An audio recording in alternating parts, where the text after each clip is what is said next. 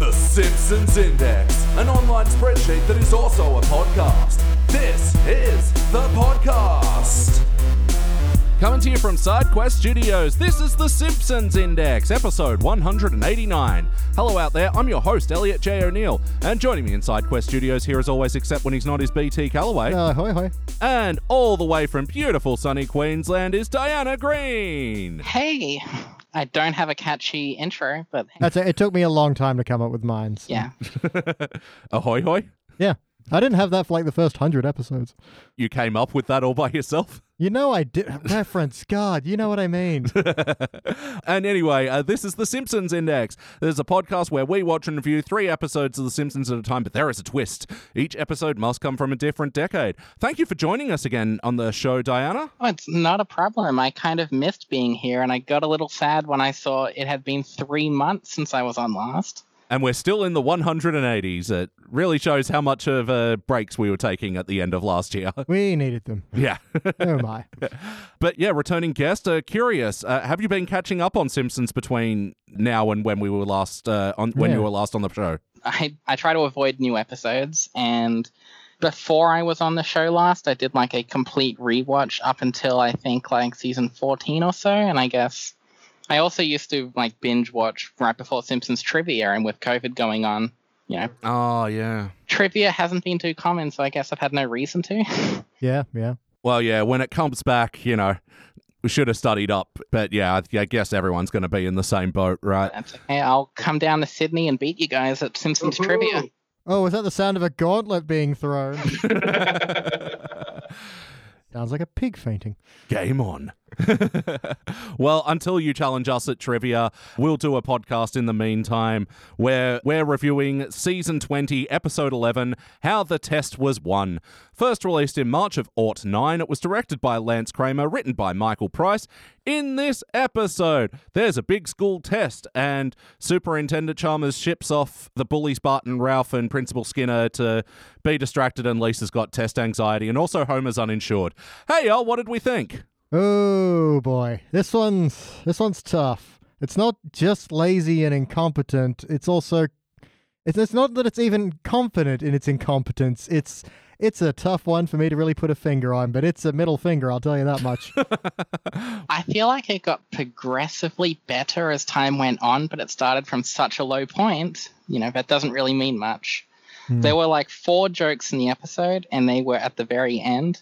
And they still weren't particularly good, but the first, you know, five to ten minutes was so insulting. Yeah. They even did like the whole it's not a clip show thing at the beginning, which they'd already Yeah. done the whole it's not a clip show thing. at- Like, they'd done that like two or three times. Yeah, the clip show bit. I thought it was a good enough bit. It just went on way too long, and I feel like having the footage of the Homers from the Treehouse of Horror really undercut it, and then it ending with a fucking nuclear mushroom cloud was really just. Remember how wacky this show can get. Oh, Yeah. also here's some Halloween stuff. Also, nothing matters. Also, the, you know, I think I've got the word to describe this episode now. I may change it later. Who knows? We'll find out. uh, this episode is just entirely bankrupt. As in, it feels like it was put together on no budget whatsoever. They're all like every so many jokes are padded, and this is a great example of one. That montage of Homer getting hurt was on for so long. I could write down: Is this a clip show? Wow, this is long. Like really long. Is this a hell? And then I got halfway through the Halloween episode note and it ended. Yeah. But that is how long it was going on for. This was me leaving generous spaces in between, of which I could be like, no, really, guys, what are we doing? Yeah. Well, maybe maybe that whole clip show was the writer's way of saying this is the canonical sequel to the Trias of Horror with the clones. Hmm. Mm-hmm. This is, this takes place in the Halloween timeline, and this is what that clone at the end of the episode does afterwards. Yeah, it would explain how Homer can be hurt that much and still living. They're all just clones. And how we can will a bruise out of existence. And as we know from that future jump episode, Homer's been cloned a bunch of times anyway by Frank. Oh, so yeah. um, fuck that episode forever. and just like a Halloween episode, this had about seven minutes of material. They just stretched it out a lot. Yeah, because we also get like the long couch gag as well. And I'm Mm-hmm. pretty sure we've talked about this particular couch gag where they go through like the classic TV sitcoms. And it's kind of interesting because, yeah, WandaVision's out at the moment. And yeah, WandaVision kind of stole their idea off this, I guess. Eh. Simpsons did it. Simpsons did it. During the opening couch gag, first of all, it's unrealistic because during the honeymooners thing, Homer wasn't threatening to beat Marge. So Eh. No trips to the moon whatsoever. it is really depressing. It shows all these TV shows of like the 50s, 60s, etc. And then the one right before The Simpsons is Cheers. Yeah. That's just how long the show's been going on. yeah. Well, Really puts it in the perspective. Yeah, like, Cheers would have been like the biggest show before The Simpsons started, hmm and they just skipped over everybody else. yeah, because after Cheers, Seinfeld Mhm. sort of took yeah, over yeah, that for sure. sitcom And then after landscape. that was Frasier. yeah. So with the Cheers, it's I mean it's worth pointing out that it's kind of clever that they put Sideshow Bob in there, but Yeah. I don't know. I feel like the rest of the couch gag is just like references. And it would have been fine. It would have been like a warm nostalgia hug if I knew this wasn't padding. Yeah. Yeah, that I know we've seen it being used in a couple of other episodes. Yeah, you just go, okay, Mm-hmm. so yeah, short n- episode. now it's an ill omen of uh, we didn't have enough. All right, well, let's hook into the episode proper. Diana, we'll start with you. For better or worse, what's a moment that stands out to you? This episode, like Lisa's story, kind of gave me back depressing memories of school tests that I tried to block out. so this, it kind of spoke to me, and I don't want it to, but I guess it just brought back so many memories I don't like. Yeah, like I think the test stuff did some interesting things, especially from Lisa's perspective and Mm-hmm. the anxiety that comes along with it. But my problem with it is that it's built on the foundation that in the first act, the kids were being fed the exact Mhm, answers, and then it becomes like a regular test. Yeah. So That- that- where Lisa doesn't know the answers, even though they've been literally been fed the answer codes. Wasn't it only uh, Mrs. Krabappel's class that cheated? Well, Skin. I mean, they had Largo teaching the, the answers through a song, and uh, Yeah, and Lunch they- Lady She Doris. wasn't there during that, just her bully from season 12. yeah. oh yeah, that was a weird reoccurrence Oh, yeah, of Sophie. It's like when they chuck in Allison in the background Yeah. just to sort of pad out the kids. Yeah, I mean, fair There are enough. She would still that be there. few girl characters in the show, and Yeah. half of them have been guest characters. yeah, and it was a weird perspective thing because Sophie's like was always meant to be a bit taller, and Mhm. she was brought down to size. Wait, Sophie isn't Lisa's bully. Yeah, No, Sophie is Krusty's kid. Francine is Oh, Lisa's bully. Francine, They right. do look very similar. the other season 12 girl that never really Yeah. returns except as a Elliot- silent. If we're gonna win this trivia contest, I need your A game. I didn't want to help them because that way I can win. Yeah. Damn you. yeah, so like foundationally speaking, yeah, this first act starts out with yeah, a series of classrooms and lunch lady Doris and whatever feeding the kids the answers and then at the point where Lisa was like skipping and so happy it was test day, Mhm. that was when I was like, wait a minute, why would she be happy about this? Like the kids were being fed the answers. Shouldn't she be a bit more Well, you see, Elliot, because they had absolutely no time, because we had to spend about six minutes on Homer getting hurt, they missed out the scene where Lisa was insulted by the idea of Yeah. being fed the answers, and so avoided, you know, going to those classes and just studied on her own, confident she'd be able to handle this. But when it came to test day, she cracked under pressure. See, that's called a plot line, and that's what this episode doesn't have. Mm. well, how about you then, BT? What stood out to you for better or worse? Best part of this episode is Ralph singing the Spice Girls. As uh, we like to have a lot of times, um, just parts of songs you can loop forever. Mm, mm. Um, you know, I'm not going to do any because we'll loop, loop forever. I saw the sign. Fine, psycho killer, fa fa fa fa fa fa fa fa fa fa fa fa fa fa. fa. But yeah, he's just singing "Tell you what you want, what I really want, I want it, so tell you what you want, really, really want" over and over and over while peeing. It's really funny. The weird thing is, if this came out in 09 and Ralph is 8, that song is before his time.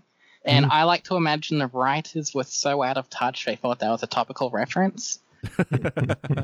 well, I, I think they're, the Spice Girls do have a timeless quality to them. Yeah, apparently, um, the first second of that song is like now famously the most recognizable second of music in the world. Ah. Yo. Yeah, like one of those songs that, yeah, within the first microsecond, you know what's happening. And Mm-hmm. Yep. you're like, oh, yeah, we're in for a banger. We're in for some girl power, Elliot. Embrace it. Yes. uh, were you a fan of the Spice Girls growing up, Diana? Mm, Not really. Okay, m- When I was growing up, the only music I really listened to was whatever my mum played in the radio, which was all like easy listening. Mm-hmm. And I grew up on music way before my time. I remember like when I was like 10 or 11, the newest music I knew was like Billy Joel. Again, timeless. yeah, and it, it's good, but it's like all the kids at school will be talking about, you know, this music and they'll be sa- saying like, I don't know what that is. You'd be singing "Uptown Girl." I didn't even know like the Backstreet Boys music. I knew like I knew they existed, but I didn't even know about that music, which would have been a part of my childhood if I had a normal upbringing. The only time I knew the Spice Girls was when they played in um, the episode where Homer was a trucker. Oh yeah, wow! they, Spice they Girls, return to this well surprisingly often. yeah, Spice Girls playlist in The Simpsons. Yeah. Anyway, we're getting way off topic We if we're so are. talking on the Spice Girls. So, what stands out to me from this episode? Oh, fuck. Well, yeah, I already mentioned the sort of half baked premise. So, yeah, I guess we talk about um, Homer's little B story here. I mean, legally, yes. well, I guess it ties into the wackiness. So, uh, let's just get through the question before that, which is the play count question. BT, have you seen this episode? No. How about you, Diana? Yeah, um, I don't know how many, but I'd say at least a dozen times because I, I owned season 20 on DVD back in the day. And what I used to do was I used to play World of Warcraft while watching DVDs in the background. Nice. so, like, I can just remember these episodes. Like, there was a point in time before I repressed it all, but I could remember Yeah. all these episodes line for line because I was half paying attention, which is the Yeah. Oh, best kind of paying attention for this episode. No, I mean I was the same, yeah, because they fast tracked season twenty to DVD. So yeah, I ate it all up because yeah, I didn't know how to bit torrent at that time. hmm Laserdisc is where it's at, man. Sure. They've just come off LimeWire, so, you know, DVDs were a Yeah. bit safer. LincolnPark.exe. What could go wrong? Yep. So you, did you get back into WoW when they released that WoW Classic or whatever? So the last time I ever played WoW was when the Cataclysm expansion came out, and I bought it and I played it for about two days before my computer died, and Oh. it took me about another year to get a computer. So I was not able to play, and I guess I didn't have the motivation to get addicted again. You were not wowed. Hmm. No, I wasn't, and that was a bad time for my computer to break because that was when I was like in grade twelve. And I had to Yeah. write up, I wrote up all my typed assignments on an iPad with no keyboard. Mm. Oh shit. no. Yeah, that was painful. Yeah. Resourceful, but goddamn. Yeah, and made PowerPoints on that. And that is not a good tool to make PowerPoints on. Yeah, because Jordan, uh, regular podcaster guest, he's yeah, we've lost him to WoW. And Jordan, if you're you're listening out there, um, we love you, buddy. Come back to us. I've been addicted to Hitman 3 lately, and according to, I hate to say Epic Game Store, but I have to, it's Mhm. exclusive there. It says Yeah. I have played for 8 days, 11 hours, 27 minutes, and the game's been out for like a week and a half. Yeah. Holy shit, nice. But I also have like almost 2,000 hours between the last two games. So I don't really play other games. Um, Clearly not. And yeah, your YouTube channel, you've been uploading uh, Too yeah, lots many. of clips. Yeah. So yeah, uh, check that out. Plug your YouTube channel. Um, I'll plug it at the end. It, Mm. Ah. Where we put the plugs. Good call. people this skip your podcast and get straight to the plugging bit. That's Oh, Yeah. they love the plugs. They just want a show that's just plugs. I mean, don't tempt me. We'll make that.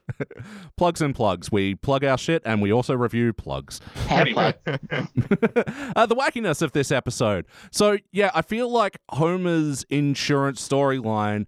I feel like it was a good premise, but then Mm-hmm. it just devolved into a series of wacky bullshit. Well, no, it's not even wacky bullshit. It, well, it is eventually, but it's him imagining like the dangers around him and uh, reacting to them in increasingly wacky ways. Hmm. But then it's over. No lessons learned. No triumphs overcome. It's all just eh, ba-da, ba, ba-da. The worst part of Homer's plot is the whole scene where he's imagining what can happen at the book club. Yeah. Mm-hmm. And I am sure you, just like me, Elliot, watched this episode when it was new on Channel 10. And all the ads leading up to it were like, Marge has a lesbian kiss moment. Don't miss Oh, the new really? Simpsons. Oh, I missed that. Oh, that is what I remember this episode for the most because, like, I saw that every time I was on Channel 10 back in the day. Oh, that That's- sucks. yeah. Gross and stupid. Damn you, early aughts for thinking lesbian kisses on TV would draw crowds. Yes, it did, but that's not the point. But this can also go on the lesbian kiss playlist with the Lady Gaga episode. Ugh. So yeah, it's around this early twenties time, isn't it? Where they're like, "How can we get Marge to kiss women?" And like, it's I mean, it's easy if it's Lady Gaga. Just do it without her consent. yeah, that's right. Well, she's actively resisting. That'll be hot. Fuck Lisa goes Gaga. I But- hate that episode. yeah, there were. I th- feel like there were several fantasy moments, especially with Homer and Marge kissing women, and uh, yeah, it's just this gross way for the Simpsons to make it happen, and because it being so inconsequential, it makes it feel that much worse. Yeah, I mean, it can be done to a, like a humorous degree. We- I can't remember which episode it was, but there's a one where he's having a fantasy, and then it ends up with Marge and this other woman beating the crap out of Homer. Yeah. and he's like, "Little do they know, that's my thing." Yeah. So that actually got a good chuckle out of me. So there's a way to do it, but yeah, the idea that they plugged it as like a, a selling point, yeah, that feels gross. Yeah, I had no idea that it was advertised. That sucks. it just stuck with me because like all the people at school would talk about it and this is when this must have been like the second third or very early episode that was hd 'Cause this is like halfway through season 20 i think and the first half was standard so this is when there was kind of people were getting back into sh- the show just to see the hd visuals which I know sounds depressing, but that's what all the kids at school were saying. like, I even remember at school, someone was like, I don't care about The Simpsons, it sucks. And this guy was like, No, it's HD now, you don't understand. So What a selling point. Those people exist. What the hell? um, you have to understand this is you know people that were teenagers in this time period and teenagers don't have good opinions That's true. these Oh, were the yeah. same people like eight years early were talking about how scary movie 3 is like the best film ever so a new high for the franchise. Mm. Emphasis on high. Uh, but you're right. Yeah, this was the second HD episode to be produced. Yeah. Um. less wacky than the first one which had homer look at an alternate life by looking at s- tomato soup or something The fucking crystal ball Oh, tomato yeah, sauce. Shit, I yeah. forgot about that one. We recorded that episode in the dank. That was a Ooh. long time Ah, ago. that was dank days then. Yeah. dank days. But yeah, so the m- stuff with the book club as well. Like he has that fantasy sequence at the start of the book club that's like obviously wacky, obviously Mm-hmm. a fantasy. But then I don't feel like the second one was like that realistic either. So then Yeah. you're kind of wondering, are they doing this again? like when he has the wacky fantasy of everyone getting hurt and everything going wrong, which includes them having a full suit of armor in the house for some Mm. reason. The then follow up of the actual things that go wrong are equally too wacky. Yeah. And Mr. Burns at the end, who just happens to be walking by the Simpsons house. Yeah, oh god. And then yeah, so he s- accidentally stabs Mr. Burns in the head with a cheese knife, and then so he pulls the knife out and then plugs the bleed with his finger, and then it starts bleeding out Mr. Burns' ear. So he plugs that, so it bleeds out his nose. he puts his mouth on Mr. Burns' nose, and it starts coming out of Homer's ear. And it's just like, do you people know what fucking comedy is? clearly not because right when mr burns got hit he yelled out apache which is Why? Yeah, I was so confused by that. I don't even know what to think of it. I don't know. Yeah, I, I thought there might have been a weak pun there with a pat cheese, but there weren't any Ah, cheese okay. involved. I don't know. Like ma- maybe this is a reference to something. I have no idea. I, I just I'm lost. Yeah. So, uh, how about the wackiness of the ending? Uh, Diana, how do you think that played out with Ralph and the garbage barge and Skinner using the power of teaching? I will say when Skinner used the slingshot and it knocked that guy out, Yeah. I kind of thought that was funny. No, we, I think that was our one audible laugh for the episode. Mm-hmm. Yeah, loads of message into Bart's slingshot, fires it at the crane operator, which accidentally knocks him out. Mm. Like I liked that. That's why I said Mhm. the show gets better as it goes on because I think there were like two jokes at the end as opposed to zero. and while you know I'm not one of those people that laughs at "ha ha Ralph is dumb" jokes, but I did like when Skinner says "run" and he just, just runs in a circle, takes it literally. I kind of like that. I Yeah. didn't like that Skinner did the same thing and they said spazzing out, which Yeah. in America, especially at the time, isn't wasn't considered a bad thing. But Yeah, well, that's the difficult. I think it's more offensive in Australia and England. mostly Um, England because Yeah. yeah, England, we didn't- especially, because Yeah. they they had to censor Mario Party Eight for using a word like that.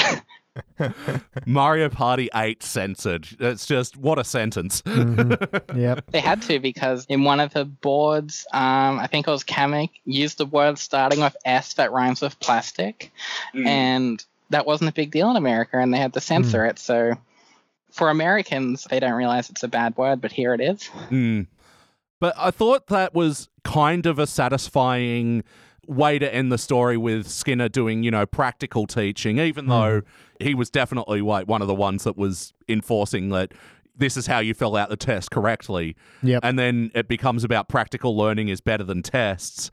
So like it's not good story wise, but I Mm-hmm. do like the practical application. I thought the visuals were great in that section. I thought him spinning around and uh, doing the what do you call it?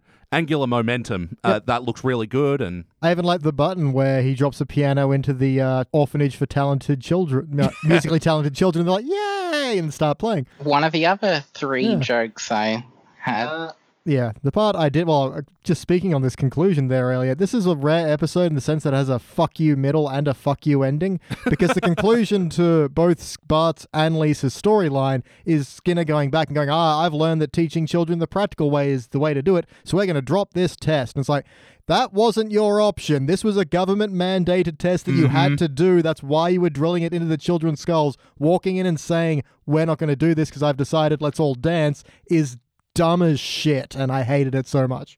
and it went on for fucking ever. Hey kids, remember Footloose? You probably do. The reboot would have come out around sometime around here. Well, enjoy that, you fuckwads. Yeah, Diana, what were you saying about modern references? Uh, I think all the uh, kids in 09 grew up on 80s movies and know them like the back of their hands. Um, But to spend that long just watching characters dance is. Ah. yeah, Footloose from 1984. What about the uh, remake? Um, I think it's 2009, maybe 2011. 2011. Hey, go my knowledge of garbage. You're going to win big at garbage trivia. Woohoo! So, how about on the other side of the wackiness, the emotional core of this episode? How do we think they handled the heart? Uh, Lisa has anxiety over, you know, the pressure of Tess, and that gets resolved by, you don't have to do this. Mm-hmm. The end. So there you go, kids. Any problem you have in life, uh, someone will just take care of it by walking in and saying, yeah, we'll just cancel this. It's not a problem anymore. And everybody dance. Yep. and I would have enjoyed if there was like a subversion to that, you know, like, but I didn't overcome my problem. Ah, shut up, Lisa, dancing. That would have been, you know, something, but it's just like, nope, this is a fair conclusion. Goodbye. And then she's sitting on the test, wiggling her legs and reading a Sylvia Plath book. Because Lisa's smart. Uh, I don't know. I think they tried to have heart at the end when Marge and Homer kissed, but it doesn't really amount to anything because the whole plot was stupid. Yeah, and it was an attempt at a subversion where Homer's like, "Ah, are you mad that I didn't file this insurance?" And she's all, "Ah, I should have realized by this point you suck at everything, and I shouldn't have relied on you to mail an envelope." This will actually come up a bit later with the classic episode Oh, that I really? picked. This is a fucked up ending. Like it, it, It is, but at least I think it knows it's a fucked up ending, so at least they're trying to lean into that. I don't think it worked entirely because you're mostly just like, yeah. But it's not the fun kind of subversion where it's you know it's just a bunch of stuff that happened. It's, it's more like "Mm, okay, you're kind of copping out here, guys, but fine. No, this is like one of those moments where I'm like, no, Marge, leave, go. like, oh, my heart hurts for her in that, That, uh, moment. that thesaurus he got really paid off. Definitely.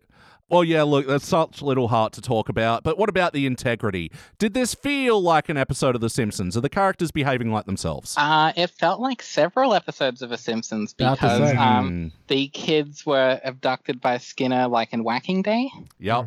I even said when Lisa was getting annoyed at Bart for not studying for the test, it reminded me of when they got the satellite TV and Yep. Bart just kept watching shows. One deliberate reference that isn't insulting was they said that Skinner paints houses in the summertime, and they Mhm. referenced that in season 12 in the Christmas episode where they're trapped in the school. Yep. Oh, they yeah, say he that's must be a right. billionaire because he has two jobs.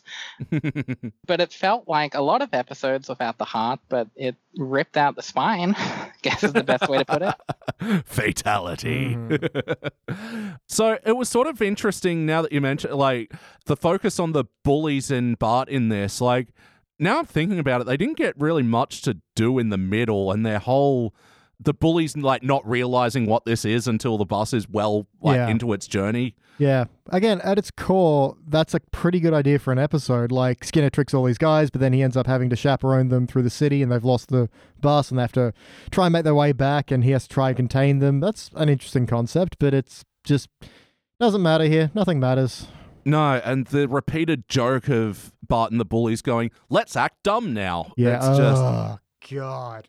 Well, I'm glad Nancy Cartwright got to do the stupid voice instead of Dan Castellaneta. That's right. Dan's just peeking over. So, oh, now Dan, everyone gets a turn at doing stupid voice. I want Uh, it. Well, not Marge. I don't think her voice can actually handle it anymore. Nah, true.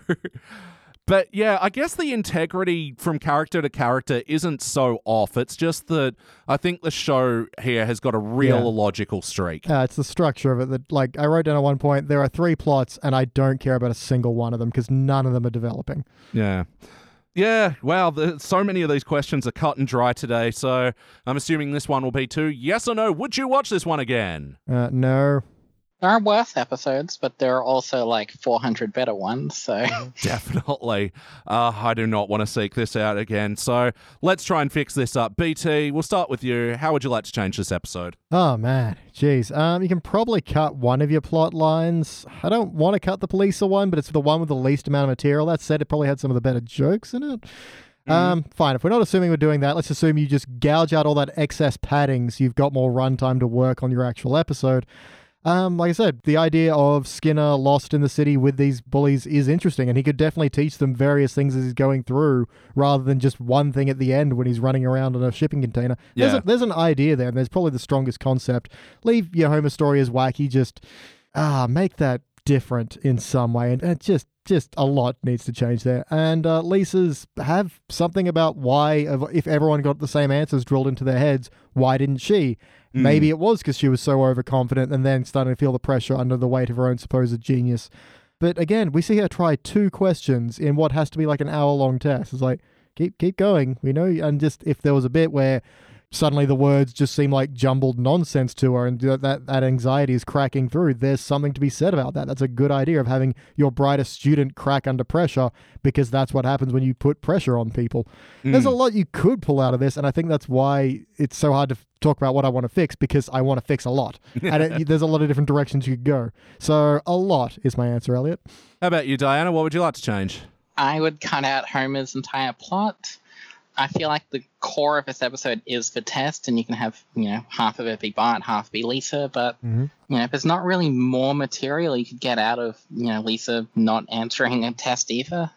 So I see why they have three plots, just they did, you know, three bad ones.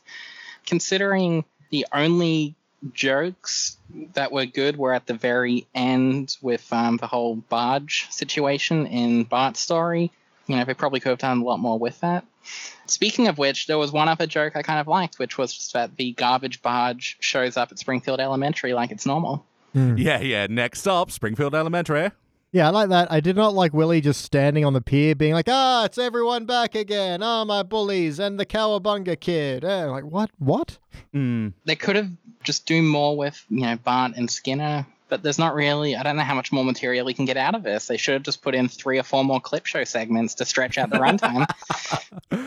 Oh wow, first time we've had suggested make another clip show is Yeah, and look, what I'd like to, I agree with you guys about sort of the test. I reckon, especially now that I'm recontextualizing it as like, yeah, the second episode that they produced in HD, it's kind of surprising they didn't do more with the visuals on Lisa's anxiety. Yeah. And like the weird bit of the squeaky voiced teen just pogoing in the school Yeah. playground, it's it does make you wonder why. Like I like the bit with Millhouse's eyebrows and sort of the ag- No. exaggerated sound I effects. get but- the idea. You go through the exaggerated sound effects of like the clock ticking and the pencil scratching and, you know, Millhouse's eyebrows. And then you have Hmm. something It's like, why is that even happening? Oh, well, it's causing a noise. For some reason, pogoing Squeaky Voice Team wasn't wacky enough for it to feel like a joke. It felt like a reference or something that was happening o- outside of the plot. Mm. And I was just like, oh, okay, instead of like a pah. yeah. And what they were going for was pah.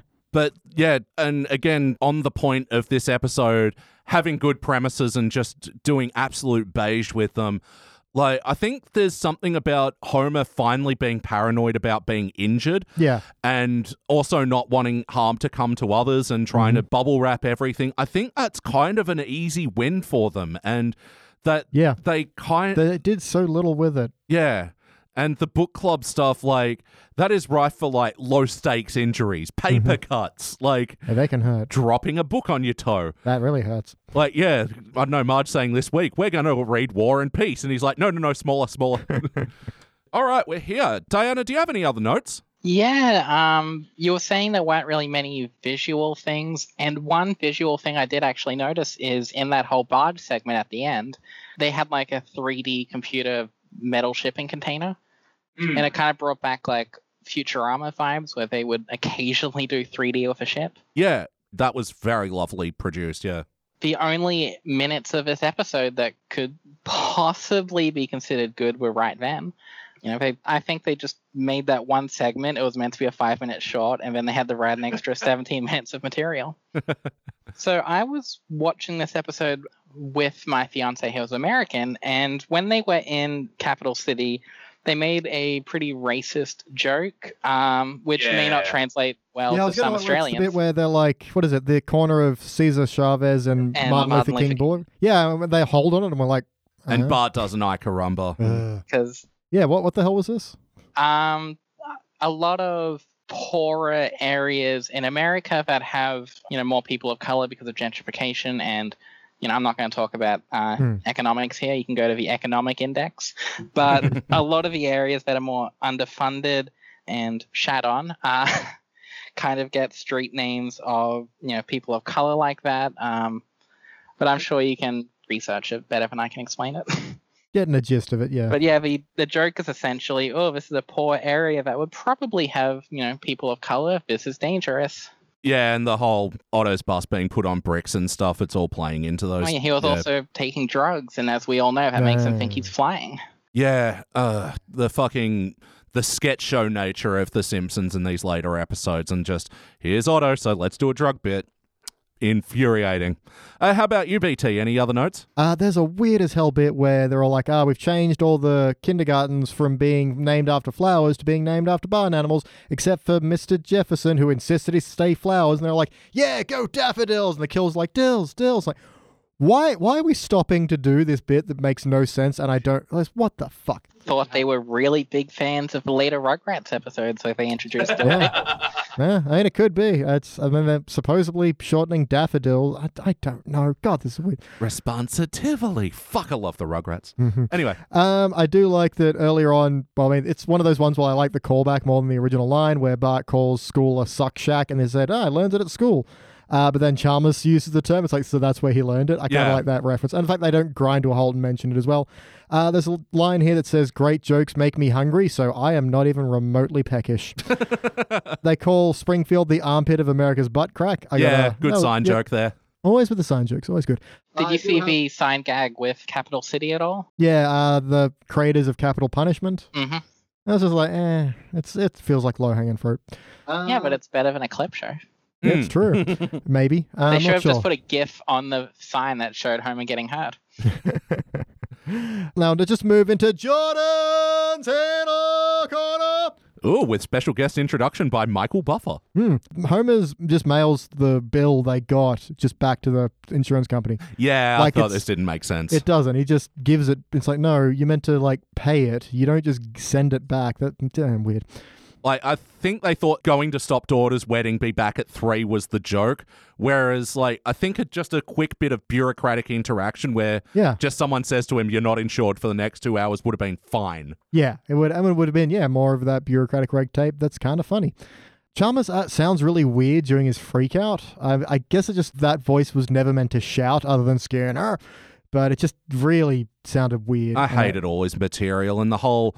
Oh, pretend each answer is a little chick that will die. It's like no one would think that'd uh, Again, help. you're trying to push so much pressure on, on the students. The idea that pressure on the students then isn't the point of the episode. Just why are we doing this? Why anything? Fuck yeah. everything. And that is actually on my notes. So Elliot, back to you. Yeah, I only had one more. Um, bombardment guy has been cons. Uh, uh, what's the word I'm looking for? He's Shows up a lot. yeah, shows up too much.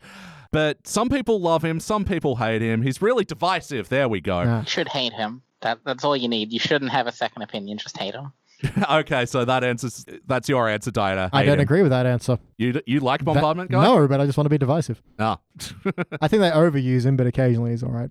Yeah, and again, if this was the part of the episode where it was like pressure to learn, you know, negative reinforcement Mm-hmm. and stuff, but this is the part of the episode where they're pretending that they're feeding the answers. So it's, yeah, it didn't work for me, and yeah, I just hate his whole yelly routine. Speaking of really bad late edition characters, you would probably know this better than me because you actually remember HD episodes. I think Skinner said that he bought wrapping paper from Chalmers' daughter. Was this before Shauna was introduced? And Oh, I think Uh, Shauna would have been introduced by this point. I, don't think, you I mean established Shauna. Shauna.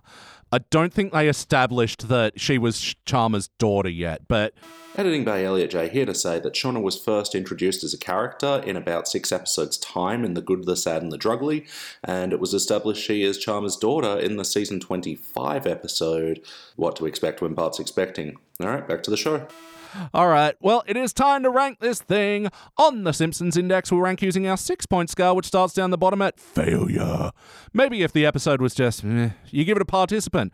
But for the positive rankings, you got okay bronze, good silver, excellent gold. But for the best, of the very best, the episodes which The Simpsons could not exist without, you give cubic zirconia. I'm going to go first. Let me show you how it's done. I'm actually failing this one. Like, I'm, I'm kind of surprised because it has a an oeuvre of participant, but the illogical leaps that this episode makes to get to where it's going is just that's the real unsatisfying part to me, which really irks me about it. And yeah, we've mentioned it already. The illogical plot, the whole fucking fantasy sequence cop outs, and then what's real is shit. And then footloose ending. Fucking footloose ending. so I'm failing it. BT. Uh, yeah, I'm going to echo that exact sentiment in the sense that I went through almost all of this going, ah, you know, participant, fine, whatever. And then just this quality of just not only not trying, but not caring that they're not trying, in the sense that even the world they've built isn't cohesive in this boring episode. It didn't even try to try. yeah, it's just, it's just flat. It went from flat to irritating, and that's kind of what drove me into the pit of failure. So to hell with it. And Diana, finish it off. I really hate being the nice judge because I complain about Modern Simpsons so much, and I have hated some of your opinions uh, about where episodes belong. Where as divisive as Bombardment Guy. Hmm. Yeah, but I would go participant because there were a couple of jokes. Um, if you know, when you watch a piece of shit, uh, you remember the ending the most, and they put the most Mhm. jokes at the ending. And even though they ruined it with Footloose, it didn't ruin it enough to you know Yeah. make it a failure. So I've already blocked out, you know, the clip show, the Yeah. unfunny plot, everything, and it ended on as good a note as it could have, which still isn't good, but I'd say participant. Yeah, that's fair. I was going to put a little caveat on the end of mine of saying if someone went participant, I would 100% understand because Yeah. it's, it's not that there's anything egregious in this one. It just irritated me at a certain point. Um, I'd Uh, give the Channel 10 marketing back in 2009 yeah. a failure, but Definitely. Oh, God, so gross. I can't believe they did that. All right. Well, yeah, averaging out, that'll be a shiny failure. This will be the first episode from season 20 to get that ranking. But before we move on, we must ask is that reputation justified? Is that reputation justified? Is it? Steve Heisler of the AV Club. I got nothing for him. Heisler? Heislerberg, he makes meh. Yeah. Oh, yeah. Yeah. You can workshop it, you know, think of something good. Yeah, the blue boy Steve Heisler. He wrote, I'm sorry, but how the test was won was about as low as things get these days. The worst of the season by far, and quite possibly one of the worst episodes I've watched in this brave new era of the yellow people. He gave Weird this ending to that episode- sentence. He gave this episode a C minus. This is roughly where we went with it, yeah. All right. And Eric Asperschlager of TV Verdict. Oh, come on. Ash, what, what am I supposed to do with that? Oh, Something pour, offensive, I pour bet. me a nice glass of Ashbus Uh, That's the best I got. And he says, despite three strong setups and a great first act, the episode barely got off the ground, crash landing long before th- its what the heck footloose finale. there might have been enough time for Homer hilarity if they hadn't dedicated so much time to the meandering and ultimately boring story of Skinner trying to keep his dull charges safe after they get stranded in Capital City. I feel like his everything he said was wrong. you know, the first act was the worst. That's where the clip show was. Hmm. Homer's plot was the worst overall part of the episode, and the Skinner stuff was the closest to good it got. Yeah, I, I think I'm with you on that one, yeah. The important thing is we got to the ending of hating it altogether. And Robert Canning of IGN. I have anything for him? Robert Yes. Downey. I've forgotten everything. It's been IGN. so long. Ah, yeah, the feather touch. Yeah, there so we go. It's been so long since we've done these. Yeah, well, he gave it an 8.8 out of 10. God damn it! Come on. The Feather Touch called it a smart, very funny half hour. He praised the All right. couch gag and Homer's subplot, but adding that the ending didn't quite live up to what preceded it. The episode was named Best of the Season by IGN. Get fucked. The best of season 20, which. Fine. Okay. To be fair, that might be true. I don't know what else is in twenty. Um, season 20 has some possible bronzes. Come on, at eight point possible. eight. Are you sorry, I'm stunned. Like Eight usually, point eight out of ten. like a seven would have been soft. Eight is great on IGN scale. All right, I'm going to throw this down. He doesn't watch these. IGN, you need to fire this guy. He's he's lying. He has not written reviews for him for a very long Well, time. that's why they found out he was he was another one of their reviewers who was clearly just faking it and got away with it forever. Quietly fired him. I was going to say he can do a podcast where he reviews all your podcasts. Bring it. it's on Feather Touch. Yeah, your scale better go up higher than ten then, because if this is what if this is what he gives an eight point eight, Yeah, well, some of our more positive episodes, like our highest ranking HD era episode, The Good, the Sad, and the Trugly, is in this season. And yeah, also uh, Any Teeny Maya Mo, Gone Maggie Gone, uh, No Loan Again, where Flanders owns. yeah. Like, there, there's some okay episodes in this season, and this is not one of them. I would say like one of the only episodes that's good is the first one, the one where Homer and Flanders are bounty hunters. Oh, of course. Yeah, Sex Pies and Idiot Scrapes. We had a lot of fun with that one. that's right. Ah, they're all parkouring, and Yeah. then he's in the elevator still parkouring about. Yeah, I remember that. No, yeah, you're right, Diane. That was a great time. All right, let's move on to the teens era. Now, Diana, you asked for this one last time, and I am giving it to you. Do you know what episode you ta- uh, I'm talking about? I do. I just want to see how good PT's memory is if he can Yeah. remember one line I said months ago. Haha, not a chance. Oh, you're going to suck at uh, trivia about me specifically. I mean, give me time to research. I'll be all over It that. is one of the only two good episodes in season 10, and I said that. It is the one where Bart shoots an animal that flies. Ah. That's right. We are going to watch season 10's Bart the Mother, mhm. Mm-hmm. and we will be back. Yeah, I can watch a good episode, and I can eat my uh, chicken that arrived as we did that. Um, I'm going to be eating a chicken probably right as the bullet goes through um, the neck of the bird. That's good. Favor the mermaid. Yeah, it's like, oh, sad bird. Nom nom nom nom nom. And we are back, and we just watched a Teens Era episode. This was Season 10, Episode 3 Bart the Mother. First released in September of 1998, it was directed by Stephen Dean Moore, written by David X. Cohen. You can't do that anymore. I know we've burned all our John Schwartzwelders. We're getting close, but yeah, th- uh, this one surprised me that it was uh, acclaimed Futurama executive producer David X. Cohen. Anyway, but I think in this one he was credited as David S. Cohen. I'm a nerd. In this episode, yeah, uh, as we said before, yeah, this is the one where Bart shoots the bird and ends up taking care of the eggs, which turn out to be lizards. Hey, what did we think? Delightful. It was good. And Diana, you know, requested this episode. Glad to bring it to you today. Does this hold up? It does. Um, I was a bit worried because the first couple minutes aren't the funniest, but it really does pick up. Yeah, it's sort of a lofty premise which they build it on, but then they do such exquisite storytelling uh, Hmm. points that I'm like, I'm surprised it's a season 10 episode at moments. you know, I was watching with my fiance, who, like I said, I think I said it in the recording earlier, we did a linear rewatch of the entire series, and I think we got to about season 14 before, you know, Yeah. we went on a hiatus. Um, you, and had I'm, to, you d- had to. I'm still waiting to, you know, get to season 30, but I just got uh, a shaking head as I said that. like during that, I was hearing comments like, you know, there are a lot of good jokes for a season 10 episode, or I guess especially coming after season 20. And it's weird to think that's only 10 years apart because 10 years after that was season 30. right? Yeah. But this is doing what I th- love in a lot of classic Simpsons episode. You're telling a basic story, just Yeah. really grounded, and then you're peppering it with a lot of these sort of wackier moments. Hmm, but they feel earned. You built to them. Mm. No, definitely. All right, well, let's hook in. I'm very excited. BT, we'll start with you this time. For better or worse, what's a moment that stands out to you? Um, I'm tempted because I've got kind of two here, so uh, try and stop me. The main one is going to be Can't reach. yeah, I know, ha ha ha.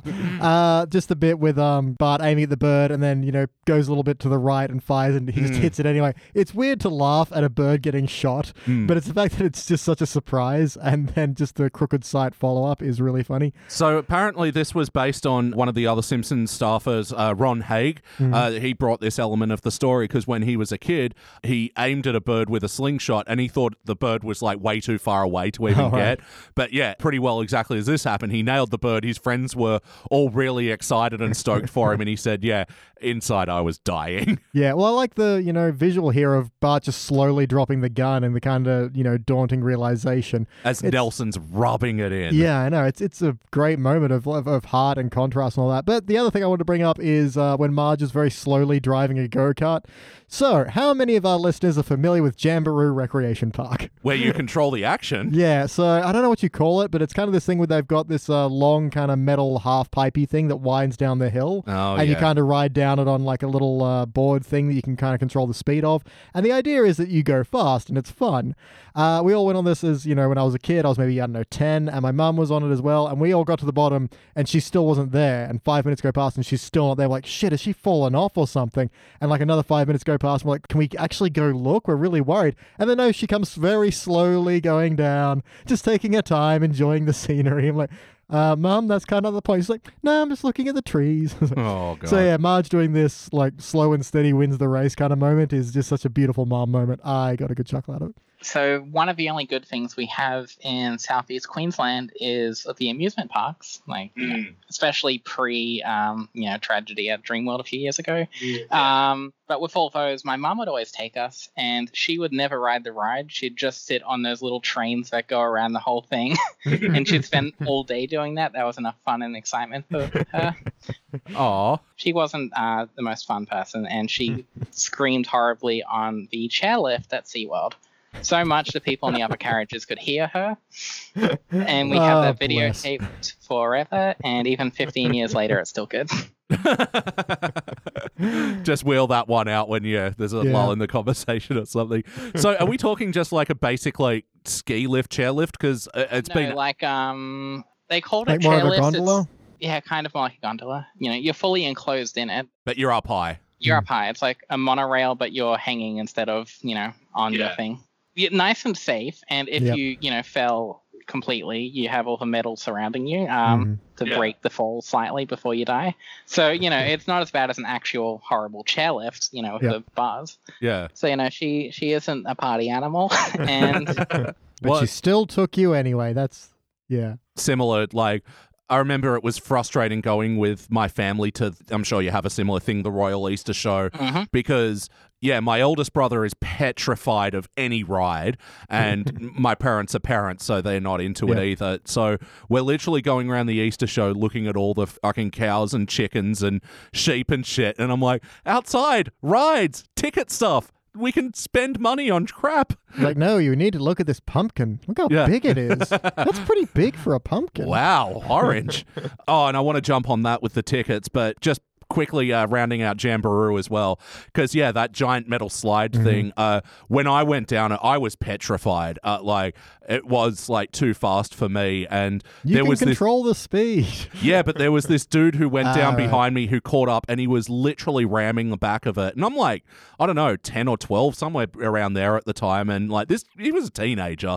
And yeah, he ran me so much that my board in this metal tube got like the death wobbles. And then, yeah, I immediately came off the track and it was a nice, sweltering hot summer day. My legs slide against that metal track and just absolutely ate up my um my calf and oh it was the worst and then i lost my friends and I, I spent about an hour and a half wandering that park trying to find Wow. them That's it was a devastating. bad day I like in my memory, Tiny Elliot still has a big beard. and no hair uh, how about you diana what stood out to you from this episode for better or worse this is the final episode with Phil Hartman. Yeah. Oh, And just wow. that clip. Like, I always remember this is the final episode with him because it's just, you know, the kind of thing you know. Um, Mm-hmm. If you, like, watch enough of the show, it sticks with you. But it really is like, it feels like a segment from a much earlier episode. Like, you could have Hmm. pulled it out of season seven, season eight, and still would have worked. Oh, it's classic McClure. Yeah. It, it is. It's like, it's up there with, you know, some of the other ones oh yeah before this, you know, in season nine, I think there was only like one episode with Phil Hartman. You know, correct me if I'm wrong, but that was reality, real, the real to one. You know, I can't Mm-hmm. Mhm. pronounce words.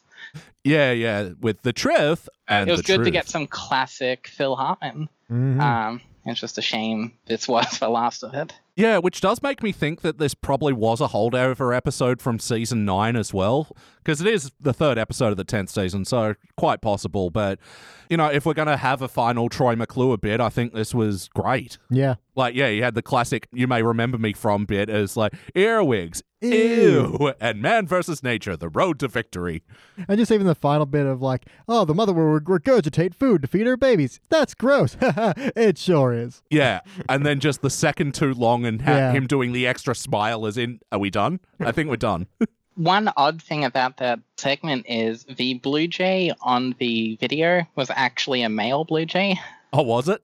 They're more grayish, I think, uh, and they have more pronounced crests. Yeah, classic female birds are the more dull looking ones. Yeah, I do like how he teases the um, the mongoose and the Whatever it was. weasel. Badger? No, it was probably Millhouse. Um, but then, yeah, it can't resist a pair of steel tongs, and just I don't The know. the- way it lifts it, yeah, Yeah. it's gotta just and the bird's little feet just like, ah, what?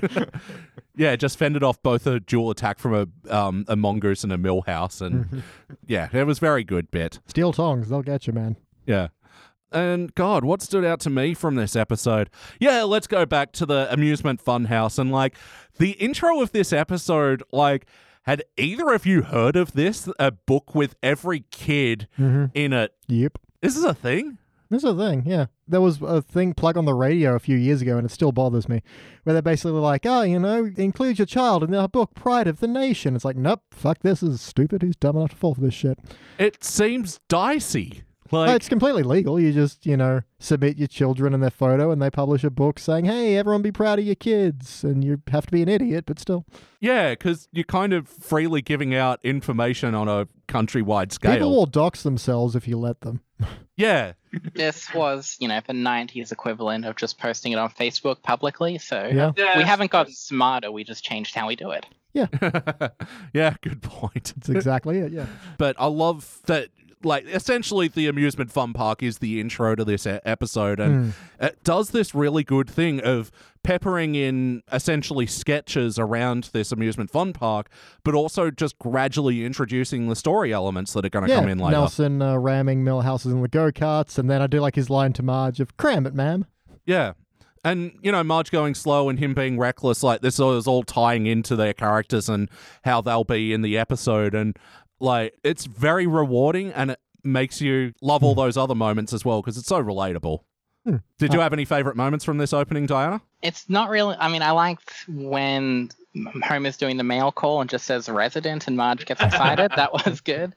But this isn't a favorite moment. It's just a very odd thing I picked up on watching it.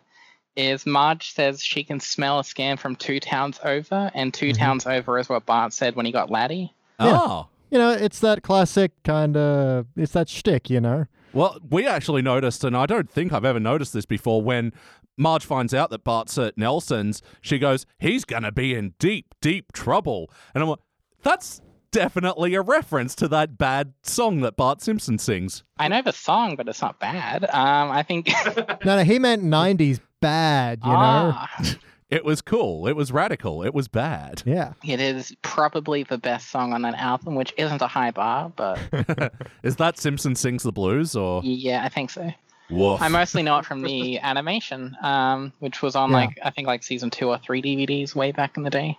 Yeah, so audience out there, please go check out the music video for Deep Deep Trouble. It's so weird.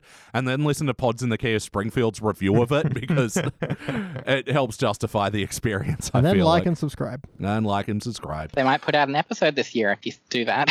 They're up to one. I hear that. Um, Let's see if they can match their 2020 output. Yep. every time someone buys one of their shirts, they'll uh, do an episode. Well, we've each got one, and mine's signed. So, Oh well, I think uh, you also wanted to mention something that else happened in the mail oh, yeah. call bit. No, just the very beginning with the mail call when uh, just like, why did you call us in here? I just needed my power fix. Ah, Yeah. it's a cute little bit. Homer's good reactions in this as well, like when Marge says, "Oh, you've been selected," and he goes, and then burp, like Yeah. gas burp. Great one-two hit. But yeah, I also like the argument between um, you know, Bart and Marge about going over to Nelson's place. Like Nelson is a troubled, lonely, sad little boy. He needs to be isolated. Yeah, Uh, and then Bart's follow up of, "But mom, that's that's all I've got." yeah. Yeah, I think we all try that every once in Yeah. a while. Yeah. but mom. oh, definitely. But yeah, I love how this bit does become a catch all for all of those like yeah, you had time zone up there in Queensland, right? Oh yeah, I didn't even know Time Zone was still open, but they opened Mhm. one right near my job, and I can't Ooh. believe it. Like they Fuck opened yes. it in November last year. No, the time zones that still do exist, I feel like they've done a lot of effort in doubling down and like Mhm. trying to make the ones that they still have like really big and have a lot of stuff in them. Yeah. yeah, Oh. but Definitely then big you walk attractions. past them, and like all the prizes are just Funko Pops. Yeah. got a Funko Pop of a mustache. I got a Funko Pop of a mustache comb. You want a Funko Kermit? Where do they put the giant soulless eyes on a mustache? okay. Um, but when I was when we were watching the segment with the prizes and there was a BB gun, Mm. so my partner who was American was saying, "Wait, you guys probably don't have BB guns in arcades here," and obviously we don't. And Nope. it's just weird to me that's like a common occurrence. I kind of thought a BB gun at an arcade was like just something that wouldn't happen even in the crazy world of America in the 90s. Uh, you'd be wrong. yeah. Um, That is something that still astounded me how surprisingly common like children's guns are. I still remember being a kid when I was visiting America in Walmart and uh, I was just walking through and was like, board games, board games, rifle. Wait a sec. yeah. When, when did we switch? Like at most we had like pop guns, you know, those pop caps or potato guns. Yep. Potato guns are dope. Yeah, but n- even then now they're illegal. Really? I'm sure Yeah. I've seen them around. I can no, I, I guarantee you I've seen that in a toy Maybe store. I thought in your about like getting them. underground seedy potato shooting club. and most of us law-abiding citizens, we don't. I'm gonna I'm gonna have to go procure these while they're still available. Then I Mm. was gonna get some for my nephews, but I don't hate my sister that much. You'd be the weirdest doomsday prepper, just stocking up on potatoes and I got the potato goods. guns. You need ammo. I got spuds. You could get a potato and carve it into the shape of a gun. Mm. and then load it with guns. Yep. a potato that shoots guns. That's how you escape prison. Oh my goodness, it's getting warm in here. But how were, how was the wackiness in this episode? What were some of the cartoony moments that stood out to you? Uh, I really like uh, this. The sequence of shouting. So you know, Mars Yeah. calls to Bart, and then Homer's like, "I'll get him," and shouts even louder, and then just poking his head out the window and shouting to Millhouse. I you always get the sense from this scene that this is a regular Yeah. way of communication between them. Yeah, absolutely. I, and that's what I think really drives the humor in that is not any kind of acknowledgement that this is weird. Just like, yeah, this is how it works in Springfield. What? Yeah. With that scene, like that is so different in my family, and if my brothers are listening to this, they can attest to it. Growing up, we lived across the road from a park and would play there until it was sunset. And then my mum, instead of leaving her house and coming to collect us, she would yell from the living room to across the road at the park to tell us to Wow. come inside. Yeah. That is And some as- lungs. as a kid watching this episode, I didn't think this was a joke. Um, like that's just what parents do, isn't it? Um, Relatable. Huh? oh, that's fucking hilarious. Um, I do like when you know you've got the how do we get Bolivian tree lizards and it's got you know Apu getting a shady delivery, but just the fact that donuts are just in plastic peanut packaging. Yeah. There's something just I don't know, kind of funny about that. It tickled weird me. Apu delivery playlists as well. Yeah, yeah. Prepare this with rose buttons. Like, if you can think of getting a nicer, better way, I'd like to hear it. Well, it's Yep. got us there. Uh, my other bit is uh, Lovejoy checking out the Bible every single Sunday for the last nine years. It's such a weird aside.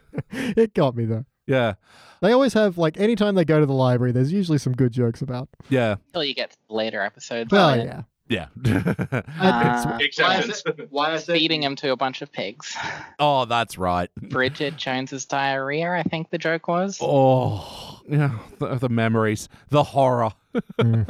In terms of cartoony moments, like like I was saying before, really good story that's sort of peppered with these wackier moments is yeah, Bart's little bird caught fantasy. Yeah. And what I love about this is that I feel like the birds are talking in the same way that Bart would. It feels like entirely his imagination, and Yeah. this is how you know the court of birds. And I do like the fake out of I shot a bird. And it's like, we just can't ask you to come here to change the newspaper. We're knee deep in our own droppings. It is disgusting. Now we'll have to peck your face off. Heck your face off. So yeah, it's then how they get out of it by Nelson being like, oh, I was bored, so I started slapping you. Like, it's just some really good storytelling and jokes. Like, I really love this bit. Um, did anyone else have any wa- more wacky moments? Um, at the bird watching club, So they were going to kill them as gruesomely as possible. So I like that there was already the uh, the drill, Yeah. but they also all had splatter goggles ready. Yeah. well, you got to be prepared. That's uh, you know, PPE. Yeah. Let's just hope the goggles do something. Nice. I do love the birdwatching club. but, Like it does feel weird. Like why would these people be in a group, especially Burns? But I love what every character brings to this scene. Oh yeah, like from Well, it was Jasper's. the Burns watching club. So Oh, Ah, but even yeah, from Jasper's like a my god, a pigeon. That's the last one on my list. how Uh, the pigeon was the last one. Ah, it's such a good joke. I know. And Skinner's like, "Look, there's been some confusion. You cannot count birds you've seen in zoos, on stamps, or in dreams. yeah, and Mo being there as well. Well, I'm back to square one. Like Yep. everyone brings something here, and Edna as well. Just push her out of the way. Way to shove, Edna. Like it feels like every character here was purposely picked. Um. yeah, who would have the best lines for this? Yeah. And like I guess we're moving into the heart around this scene as well. Mm-hmm. Um so we'll just jump to that where Marge the way that this story ties together in this moment, like where Bart's doing the whole appeal, oh I know they're gross and everyone says they're bad, but I love them and like that is just I Yeah. it feels like genius storytelling to me, Yeah, quite it's great. frankly. It's a great exact selection of the phrasing. You know, everyone says they're monsters, but I raise them and I love them. I know that's hard to understand. It's like, ah, Yeah. ah, there's the heart feels. He says sliding out of his chair. well, I was falling with the power of the heart feels. I just the him running off and coming back to give her a kiss. It's like, ah, it's just so well told and it ties in everything with this episode. I just, oh, I think it's exquisite. I really liked both of Marge's reactions to first when the bird is shot and she sees it, Mm, uh, Mm-hmm. and then you know Bart is depressed that like you know he didn't want to do this and she thinks that he's a bad person, but you know a bit more low key. But I liked in the treehouse when Marge isn't sure how to react seeing the Mm, birds yeah, there. yeah. She seems like she she's going to lecture him, and then she starts to you know hug him and everything. And I really liked that. This is. I consider this episode like a spiritual successor to Marge Be Not Proud Hmm. Mm. because it kind of deals with a lot of the same stuff, and there aren't many Marge Fart episodes, uh, and Yeah. these are like the two good ones. And then the next best one's like the bicycle one I discussed last time, which is a big Oh, step yeah. in quality.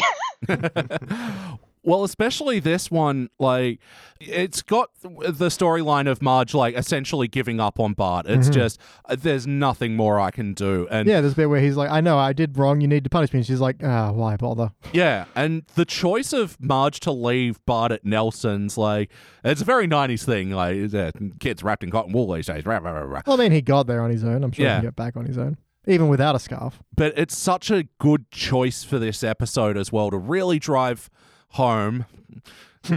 That she didn't drive him home. Yeah.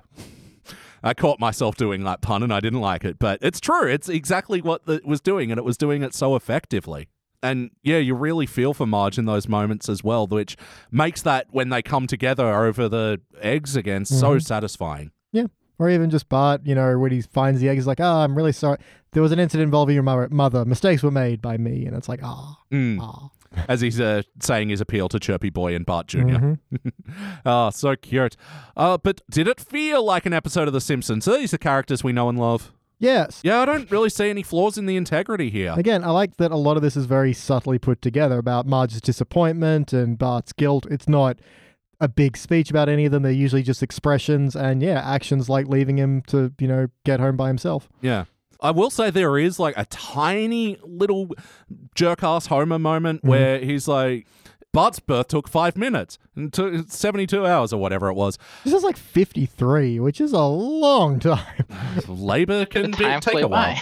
Yeah. Yeah, like I would criticize that, but he this is also the same episode where he was going to punish Lisa by making her get a snack for herself. So I do love that. Yeah, just get a So- march right down to the Quickie Mart and get me some beer.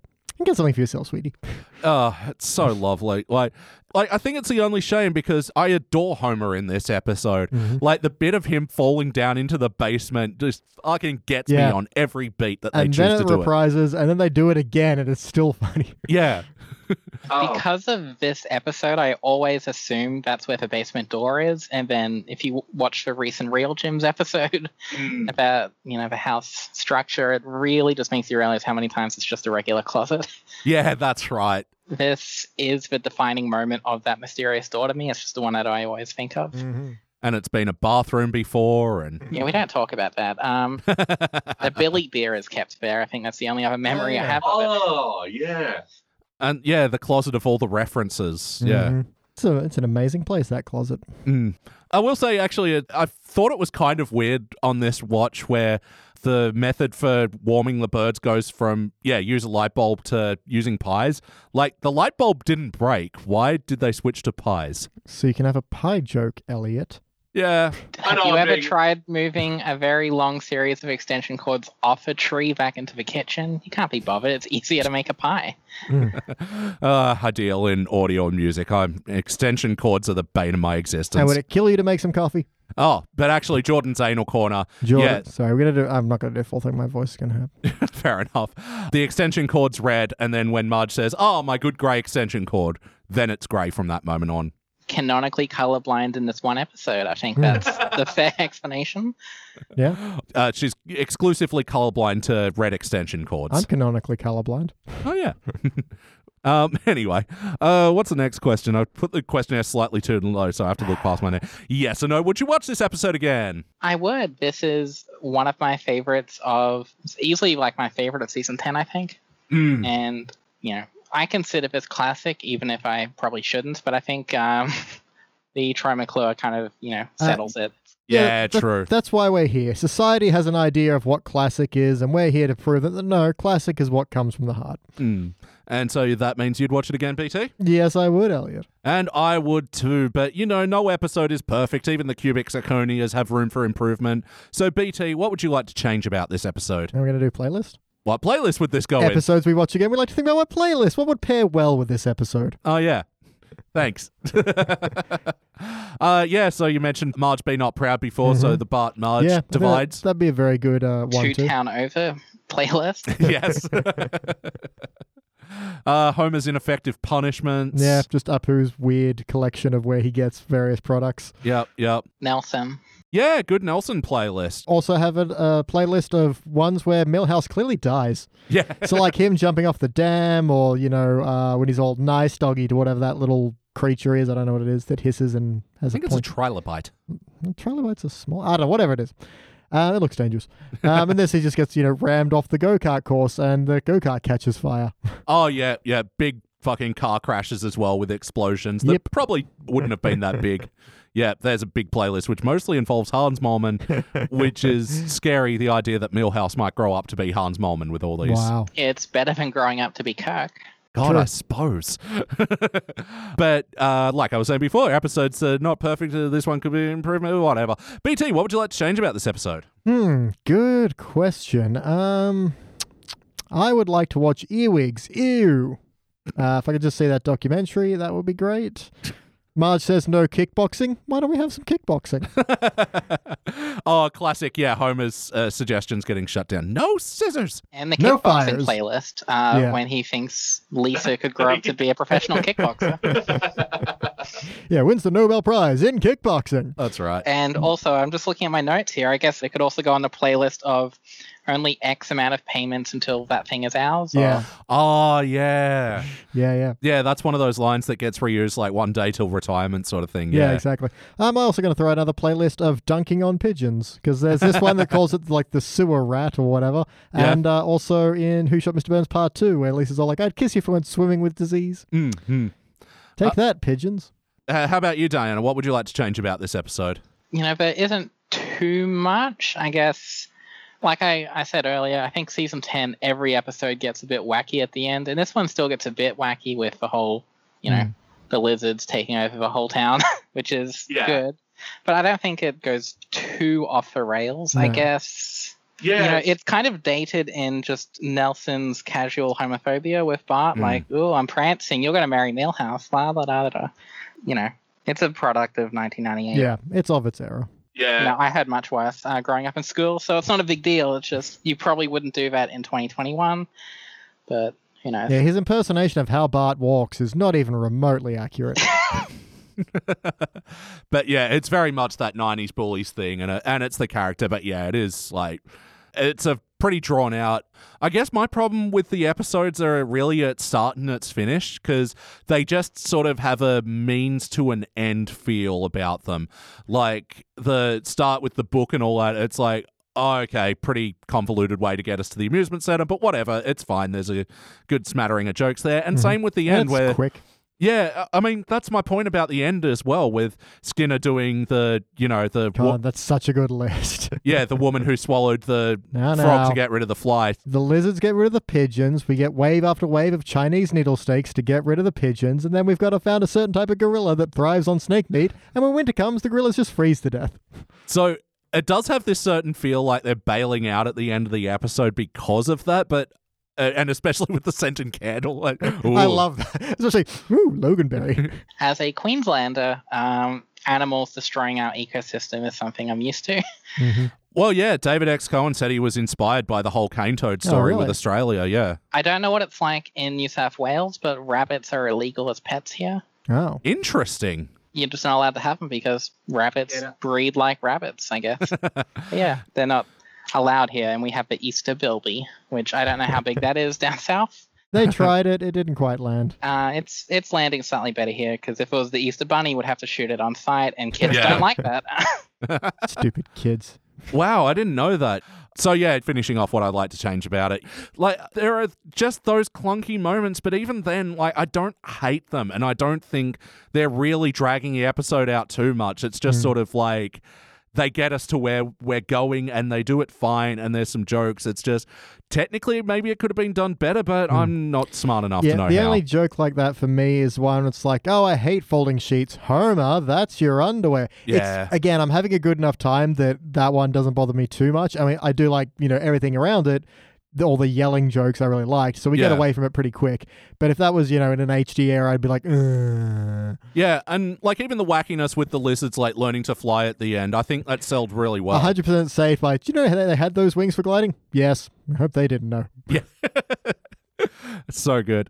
All right, we're here. Diana, do you have any other notes? Yeah, uh, this episode had some surprisingly good visuals. Like Hmm? Mm. uh, when they're shooting the uh, shooting car, you see it from the perspective of the mirror, Hmm. and it shatters and it looks nice. In the bird watching club, you see the binoculars, but Yeah. backwards. Oh, There they're he getting is, off, off in the distance. it's so good. Coming off an HD episode, it's just good to see nice visuals, but I feel like even by season 10 standards, there's a few more fun gimmicks with the visuals here than we're used to. and also when we had the whole montage of Bart, you know, raising the Mhm. eggs in the treehouse, it cut straight from Bart shooting a hose at Snowball 2, Yep. and then she runs inside the house, and then it transitions to Homer and Marge. And I just like Yeah. that's a really seamless Hmm. way to go from character A to character B. Yeah, to go from montage back to real yeah, it time. could have just been a easy, you know, jump cut. And it's done with that solid joke of, yeah, Snowball shaking the water, which Mm-hmm. goes on Sam's little helper, which goes on Homer, who then also shakes like an animal because he does. Oh, wonderful. And yeah, the follow up of what do you think he's doing in that treehouse? Huh? Drug lab? Drug Or rea- reading comics. What do I know? I don't know, and I don't want to know. And I'm gonna find out. I guess Simpsons predicted Breaking Bad is going to be the next headline going online. Oh, definitely. Mm-hmm. Uh, how about you, BT? Any other notes? As always, I'm a fastidious note taker. I do like at the batting cage. Homer's like the first ball. He's like, "Ooh, ball one. Ooh, ball two. This idiot's gonna walk me." Yeah. Uh, and just the animation of him lying down and him slowly being rolled as the Hmm. balls slam into him is just it gets me. It's funny. the one bit of animation from there that always stuck with me is where, yeah, Homer's dropped the bat and it's like, oh, I, why I order.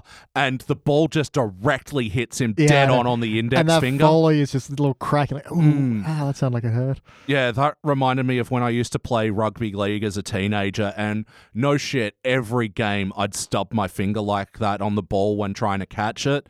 And it's one of the reasons I gave up. It's like, no, I care about bass playing way more than this shit. Mhm. Did they use the uh, Homer being hit by baseball scene in the clip show on the last episode? Oh, I'm going to look that up, probably. because Yeah. that belongs there much more than you know hundreds of clones falling down. exactly. hundred percent. Um, I also like when Homer's helping Marge with the laundry. He's like, "Here, I balled up all the socks." It's just like, "Oh God, what have you done?" That's what I do. I, I- I don't have. Uh, I, Yeah, I've seen how you handle tea towels. I don't pair my socks. I just ball them up and it's just I have sock pile. And yeah, same with tea towels. Why fold them? I'm just going to make them messy again too. you inhuman Why wash monster. them? You're gonna make a messy again. Yep. exactly. Uh, just Lisa's quick rant of one, they don't have beaks, two, they don't have feathers, and three, they are clearly lizards. Wonderful. yep, and I think I know when Skinner's all like, "Okay, that's exactly one moment," just staring at his watch. It's Mm-hmm. good, and uh, just here's a relinquish the lizards, Bart. I said relinquish. Mm. A good word to like try and overemphasize like that.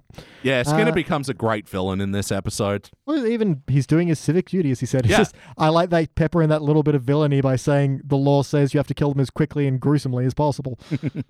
Yeah, and I can confirm this clip wasn't used in that. Oh, um, come in- on. so Stupid the fuck. last episode took place in the Clone Simpsons canon timeline, but not the Mhm. Bart the Muppet timeline. That's that's officially how it goes. Um, Yeah, because after you know, Ocarina of Time, the timeline splits into three. and yeah, my final notes: the amusement park had a sign out the front that said "As seen on When Disasters Happened 4 Very good joke. Some of the other prizes you can get at the fun zone are thumbtacks, rubber bands, and an ice cube. I you can't just you can't do ice cubes in Queensland; they melt too quickly. no. nah, not these days with kids. eh. Three tickets will get you a puddle in Queensland. and oh yeah, Nelson just cooking a whole carrot while he hums the Simpsons theme. Th- Another odd moment that I'm like, kind of like the Lovejoy thing is like, I don't know why this is here, but it amuses me. Yeah, no, I think it works for Bart's isolation because Marge has left him. Okay, fine, play with your hoodlum friend. Yeah. Nelson's already forgotten he was there. And it's just like, oh, he's on his own. And then he has to go back and look at the nest. And yeah. Yeah. And it Yeah. would have been the ad break as well. And Yeah. if you can't make a joke, just put a song in. That's yeah, that's what you do. Well, it's time to rank this thing. uh, Diana, you picked this episode. You get the privilege of going first on the rankings. It's not a privilege to go first on an episode where I'm this split. Um, my heart and brain are thinking very different things right now. Mhm. But uh, like this is one of my favorites of its particular era, and I love Marge Me Not Proud, and this reminds me Mhm. of it. But you know, there are still nine seasons before this, so it's not at the top. I guess it has to be gold. It's it's good. It's like the best of season ten. But you know, season ten isn't the highest bar in the world. well, I mean, having said that, I'm actually going cubic on this one. Thank I've- God. I think this one is an essential watch, and even though it is like Marge Be Not Proud diet, like Mhm. light, I just have such a good time with this one, and those clunky moments really don't mean anything. When I think this is actually an essential episode to watch in the in the entire series run. So yeah, proudly giving this one a cubic. How about you, BT? Uh, I'm going to go with the gold. I had a good time. I, the heart for this one really lands, and I like that it's genuinely heart through expression and action without really beating you over the head with it. Um, and yeah, I have a good time. I got some laughs. And third thing, Sing a song. no. All right. Well, this will be a shiny gold, and it'll be the fourth episode from season 10 to get the shiny gold award. It'll also be joining Treehouse of Horror 9, Wild Barts Can't Be Broken. It's the We Know All Your Secrets. Oh, nice. And Sunday Cruddy Sunday, where the football episode with no football in it. Or Dolly Parton. Oh, there's plenty of Dolly Parton. No, but there's no singing, is what I meant. Mm. I was trying to shortcut that entire bit, and now we've explained it all, and we're just eating up time. there is egg magic. and I think that things are good. you should have known the Vincent grave Price's wouldn't hold egg, me. egg magic. Yeah. All right. Well, it's time we move on to our classic era episode and a bit of a somewhat controversial one. Mm. On We the are- one where Bart genocides a bunch of people. Yeah. Dark Days. Those happy little elves had it coming. uh, no, we're going to go watch season five's Secret of a Successful Marriage. I knew you'd do Yeah. this. Um, because you said on the last episode, considering the classic episode we're doing, Nice little breadcrumb I dropped I in was there. really hoping you had already done this episode and I forgot it. 'cause I don't want to say anything bad about season five, but I Yeah, might you know have to. Well, in a way, I've done this episode because, yeah, I reviewed this with Pods in the Key of Springfield. That's like, so I was sitting there going, I'm sure we did this on one I missed because I remember you talking about Jerk Ass Homer. Yeah, no, that's on a different pod feed. So, Mm. yeah, We can cut you out of this episode and just put your old clips in. Yeah. yeah. Jiminy Jillikers. All right, let's go do that. We will be back. And we are back, and we just watched our classic era episode, and this was Season 5, Episode 22 Secrets of a Successful Marriage. First released in May of 1994, it was directed by Carlos Baeza, written by Greg Daniels of the Office fame, Parks and Oh, Rec nice. as well. Uh, anyway, in this episode, everyone knows this episode. Uh, Homer becomes a teacher and then divulges all secrets about Marge, and Marge kicks him out, and then the ending kind of sucks. Hey, what do we think? It's really good. The ending kind of sucks. Yeah, it starts off well and it doesn't end as well. It's such a fucking bummer. yeah, I feel like it's the opposite of the first episode we discussed, Mm, where this front loads its best material at the beginning. yeah. So, like, I do think this episode definitely deserves dissection. Where my format in my podcast comes undone, though, is going to be in the rankings because Yeah. I don't know even at the moment how to actu- accurately reflect my feelings on this one. Mm, I have my answer in my head, but it still feels wrong. wrong. Yeah. Yeah. Oh, I've tried to put them all through my head and none of them feel right. Mm, yeah, yeah. This is why we have the discussion. You need more ratings on your thing. You need a 100 point scale so I can accurately put in where it belongs. It's like, sure, you've said gold, but how many carats is that gold? Well, see, that's the problem with any linear scale is that I think this episode really defies that. Whereas most episodes, yeah, I can comfortably put one to six, Hmm. which box does it fall in? This one, it deserves like an esoteric ranking. It deserves discussion. And you, the ranking is listen to the podcast. you Yeah. know? it's because we've all had rankings before where, we- where we've said I'm going to give this a silver with a big fucking asterisk next to it because Yeah. there's some parts I really like but they don't work because of this reason or vice versa. It's a complicated one, so thank God you're listening, listener. Yeah. Diana, we'll start out with you. For better or worse, what's a moment that stands out to you?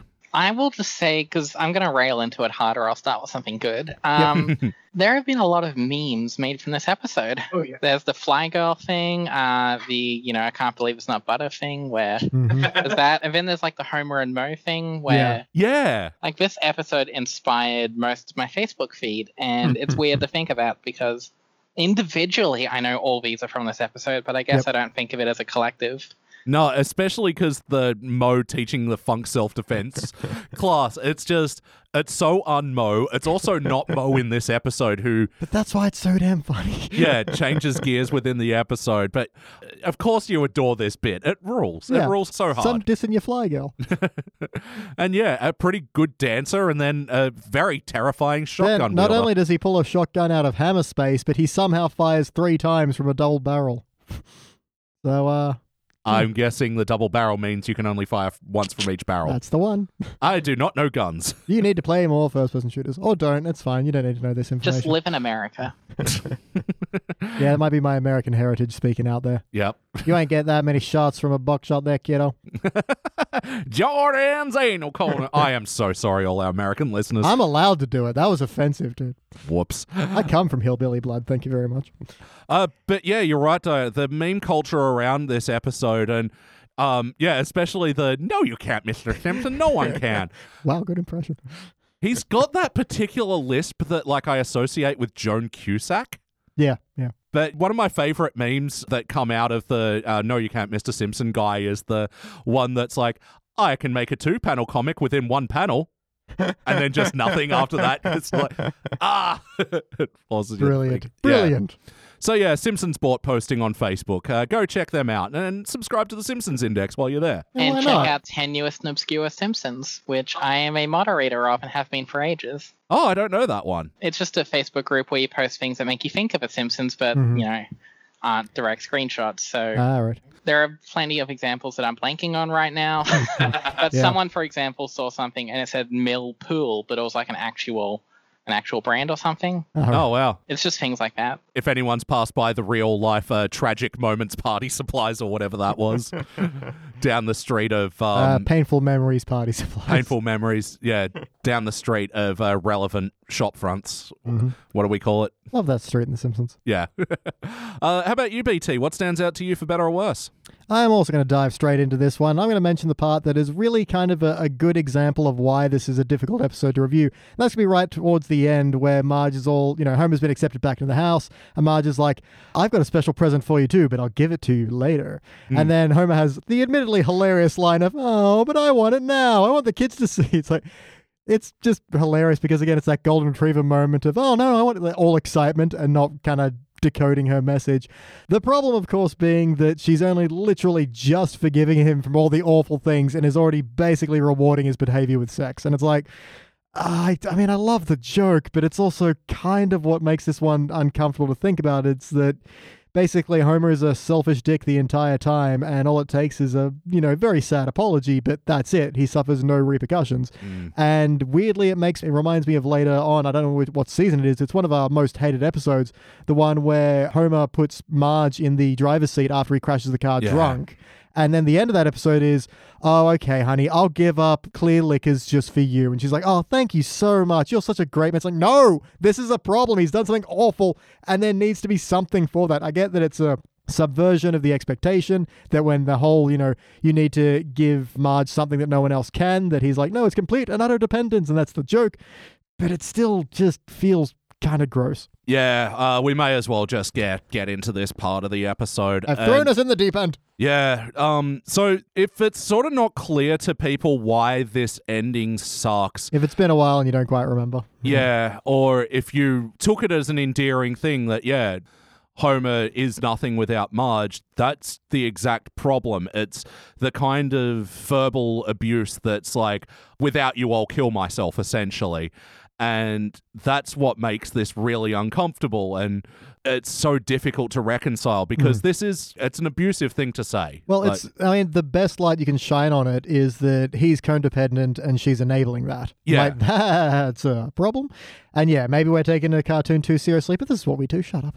Yeah, no, I agree with everything. I this is an episode I like when I watch it, and then Hmm. I come away hating it.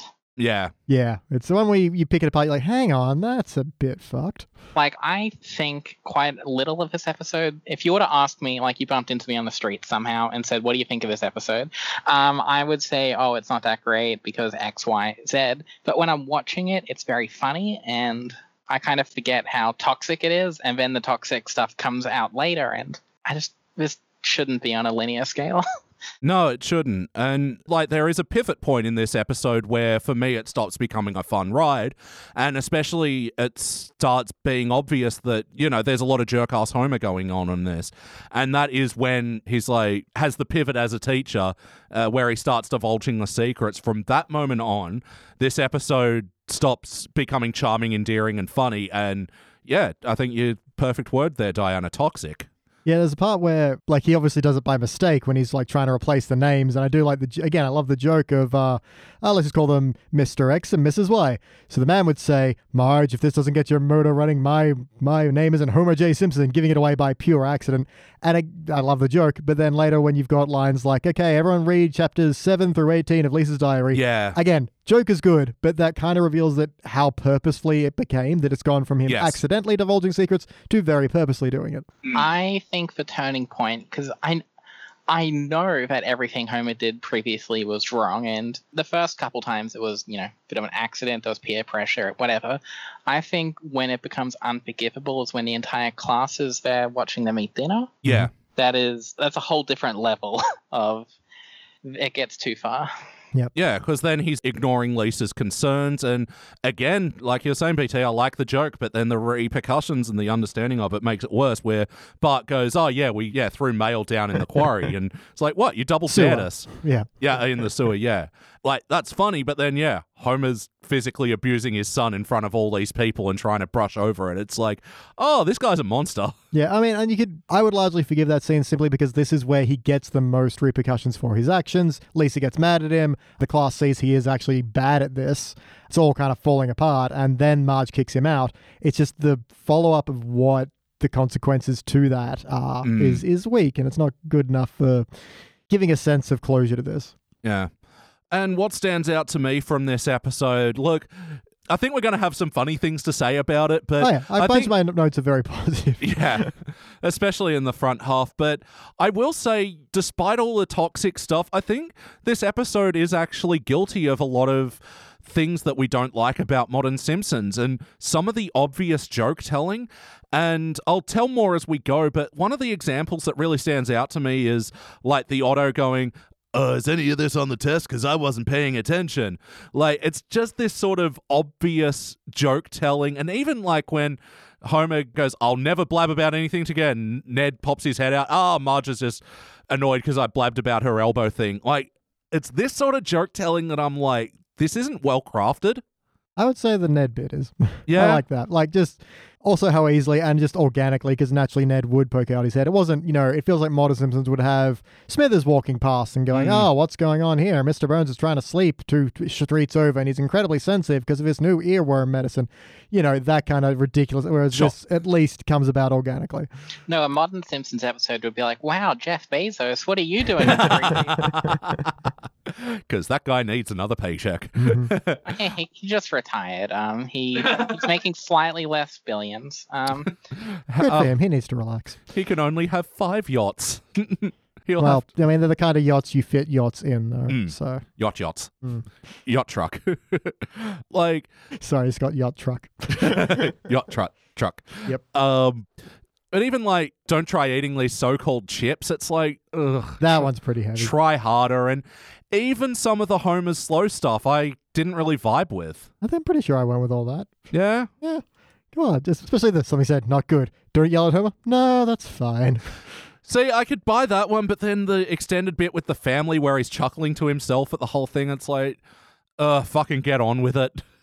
with the initial something said not good, it just implies Homer's brain is completely off during the rest of the poker game, and I feel like they'd be yelling at him more, especially Mo. Yeah. Like, unless that was the very last hand that was dealt. Yeah, there's some w- weird implications about that, which I guess makes the pull out and reveal of Lenny in his like nighty and everything so funny. But yeah, It was before he started living in that really crap house. yeah, Oh, yeah. S- Circumstances change, you know. he lost a few poker hands. Let's Yep. just assume. Don't tell people how he lives. Stupid Homer winning when he's not realizing. That's funny. But how about the wackiness of this episode? What are some of the more cartoony moments that stood out to y'all? Like Homer falling apart so quickly and it only being a day. Like that's Yeah. wacky. Yeah, see, to me, that's another one of these two stupid jokes where it had only been a day. I was like, eh. Hundred percent worth it though. Like I love the Smash Cat where he's all uh, standing outside and his long speech of maybe I'll drop you a line wherever I land in this topsy turvy. Smash Cat, especially his expression as he's leaning out the treehouse door. See, I love all that, but like the one day that was just like, I think a week would have been funnier. No, I, I like it because we as an audience don't have a point of context, and so to be given that one suddenly, it, it I think it would lose humor over time, maybe. But in that initial first watch, you would have been like, "Damn, Yeah. Also, you know, there were multiple uh, issues with driving through red lights. Um, That was my big, yeah, that was my big note of wackiness. Just Homer's glee that he's just bragging about this to anyone and everyone. yeah." Because again, it's a very golden retriever moment of, "Look, Yeah. I, I've got a stick." But yeah, even Mrs. Hoover just going along, I didn't know we could do that. and just plowing. Oh, so fucking funny. And yeah, uh, of course, yeah, it's a felony to tease the order box. And especially the button on the like that whole first ad break is amazing, mostly just because for anyone playing at home, this ends on the Krusty Burger box going, "Wait, I need closure on that anecdote." yeah. Like all that happens in the span of maybe what five, seven, maybe. It's a wonderful first act.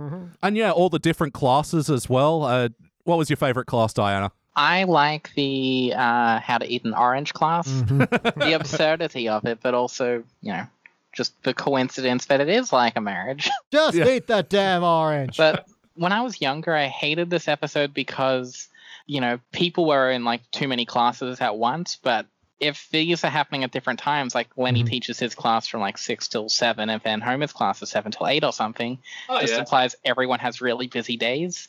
So there are so Yeah. few Springfieldians, they all double dip into like two or three classes. It is a good point, though, because yeah, we see a lot of the same characters from Lenny's class in Homer's class, and then Homer starts his class by redirecting someone who was meant to be in the tobacco class. Ah. I assume there were just multiple tobacco classes. Yeah. It's such a popular thing. It's like, you know, I would also enjoy uh, learning how to make that ting sound. Yep. Getting it right in the spittoon Yeah. or cospidor. Hmm. The tune. Get out of here with your fancy cospidors. I only know that word because of Bart from the season one episode where he's Toreador, don't spit Ah. on the floor, use a cuspidor, that's what it's for. Um, Ah. I have heard that line so many times and had no idea what it meant. I never bothered to look it up or apply critical thinking, so thank you. who says you can't learn nothing from the Simpsons Index? Ah, ah, yep. I was about to. I thought you were going to say The Simpsons, and I'll be ah yeah. podcasts about The Simpsons. You already beat me to it. A spreadsheet about The Simpsons. yeah. That's also a podcast. Mm. Yeah, so like I said, kind of light on the wacky moments, but yeah, all that spittoon stuff is great. Uh, oh, and I love the guy who gets redirected as well. He spits. It's like, uh, down the hole. And then Thank you. And spits, spits again. it's a great button on that joke. But I mean, how about the emotional moments? Did we cover it all? Is there some more heart that we want to mention? Um, I do like Lisa coming to see Homer, and first of all, the joke of that he's made a plant version of Marge. Yeah. Oh god, that gets me every time. Just how manic he is, and especially when he gets the pudding. He's like, "Ah, your flesh mother used to bring me pudding." Flesh mother. oh yeah, outside of context, terrifying. In context, hilarious. But just you know, her point of you know, there's a reason two people come together, and so they give each other something that no one else can. This is the potential moment of you know, driving a good heart at the end. It doesn't go that way, but at this point, with Lisa giving him the advice, yeah, Lisa gets to be a um I don't know if it's the right word, but in an interesting catalyst in this episode in that she's very hyper aware of the emotions and what's at stake right now. Well, she's dealt with this a lot because every time mom and dad fight, she puts adds to her string ball in the in the attic. I'm trying to think if I like this joke or not. It's so bleak. It is, but wacky bleak. Snowball dies. Like Yeah, yeah. But yeah, and then at the end where Lisa reinforces now, don't screw it up. hmm Like there's a bleakness to that as well, but maybe effective with her character, I don't know. Yeah, again, if there was the undercurrent that there were more consequences for Homer, like Mm. Lisa saying, don't screw this one up, because it's like she remembers all the things you did wrong. Yeah, it would have landed a lot better, but uh, we'll get to that. Yeah.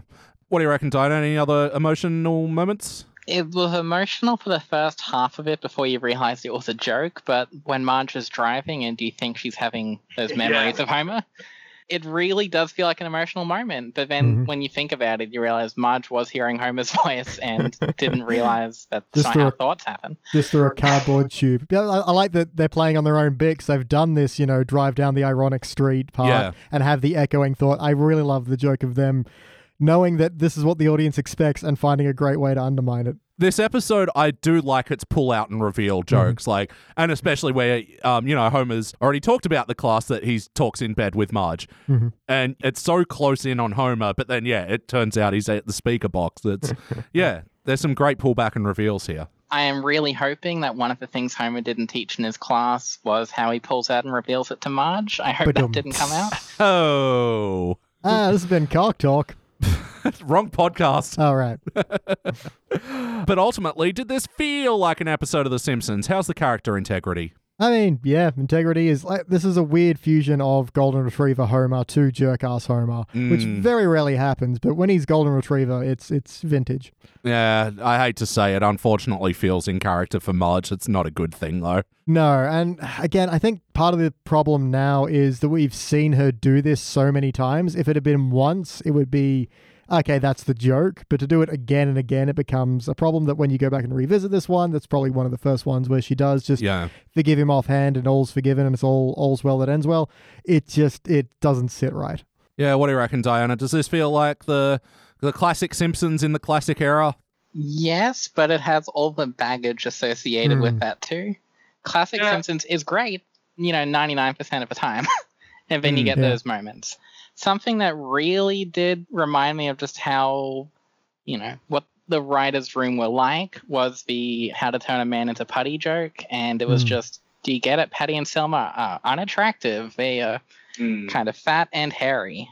So, Hmm. you know, you get a lot of the good and bad yeah, this isn't what I would say, and spoilers, this isn't an essential episode. Uh, it doesn't have all the ingredients, but it has most of them, and they're adequately prepared. Mm.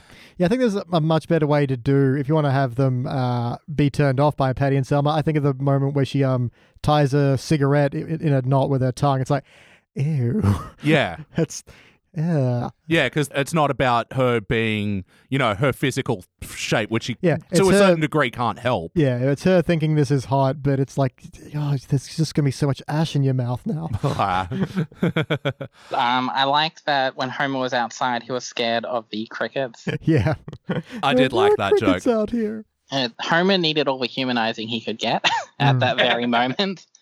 No, I do like that because yeah, this is the kind of sound effects that just sort of sit in the background and you wouldn't notice, and it's just like ooh, crickets. Like yeah, I enjoyed that. Uh, but yes or no, would you watch this episode again? I would. I mean, the jokes are solid. I do have very weird feelings about the storytelling of it, but also there's something to be said. The thing I'm kind of struggling with this is what season Five. five, yeah, because The Simpsons when it started was a subversion of like all family sitcom tropes. So to have the whole you know absolute dependence thing, I feel like would have landed a lot more at the time, and it's only really in retrospect that it becomes the issue we're discussing here. But I mean, damn, the joke, joke telling this one's really good.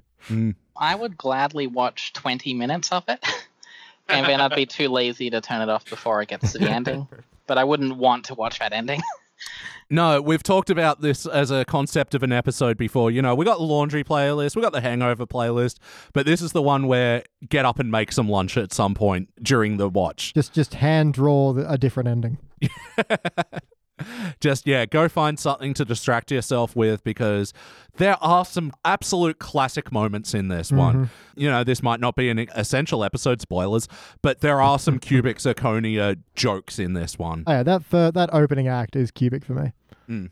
So we might watch it again. So we like to consider what playlist we might put this in. What are some episodes that pair well with this one? Uh, ironic street driving. Uh, yep, yep. The streetcar playlist with the Smithers. Yeah, yeah, that's right. Oh yeah, I also I completely forgot about it, so it got to surprise me this time when she's all "Make love to me the way you used to." She goes, "No," just his delivery on the word "no." It's just I don't gets me. yeah. One of these things where I don't know the direct reference. I read it's like Tennessee Williams or something.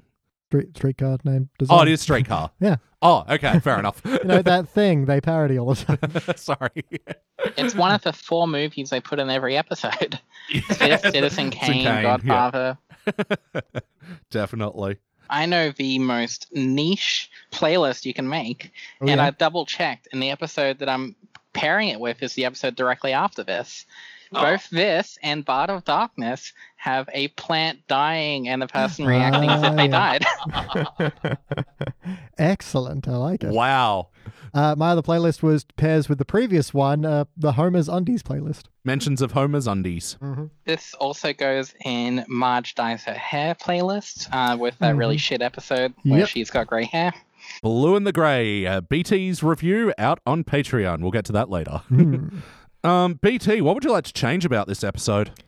All right. So the best idea I have so far is at the end, instead of you know, Marge can take Homer back, but then let's wrap it up. Instead of having the family sit around the table and have that whole sex joke, have them in a class of like communication that can be a callback to people running various classes. It can be run by Ned Flanders, and that will show Homer having improvement. And sure, it's not a joke, but it gives a better sense of Homer actually has learned a lesson here, other than I'm back in the house and everything's fine now, and I'm the center of the universe.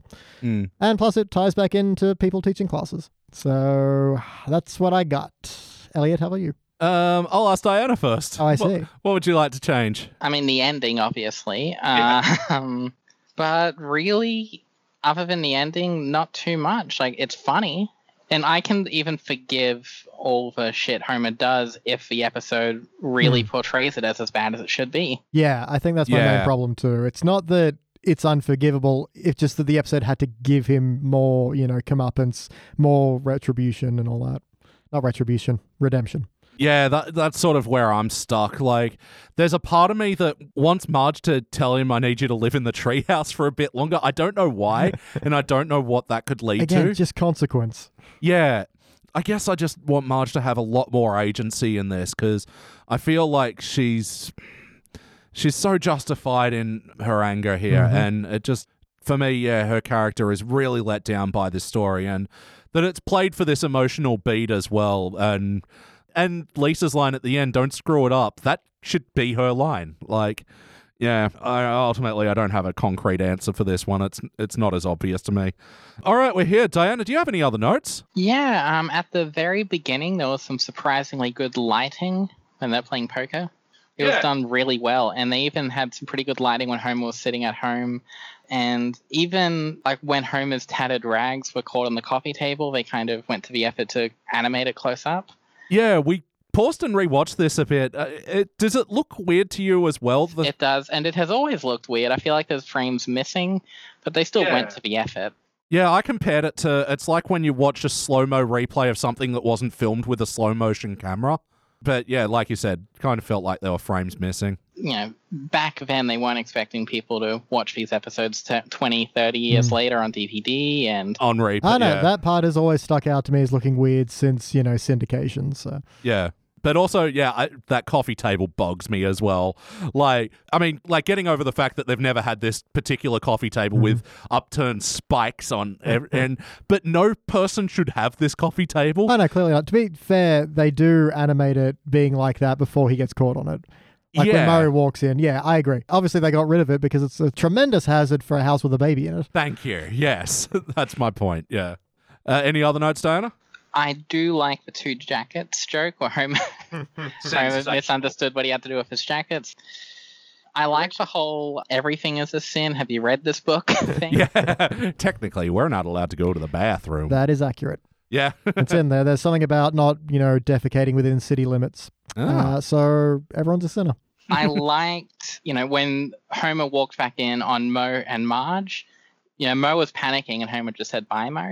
yeah. Especially when he jumped out the window. Sorry, there's another playlist, jumping out the window playlist. oh, yep, yep. And this is a note more about this podcast than the episode, but every s- episode you picked is from a season h- like that's half the other one. We went from 20 to 10 to 5. I was wondering if anyone had noticed that one. I, I that was that's literally my first note on this thing.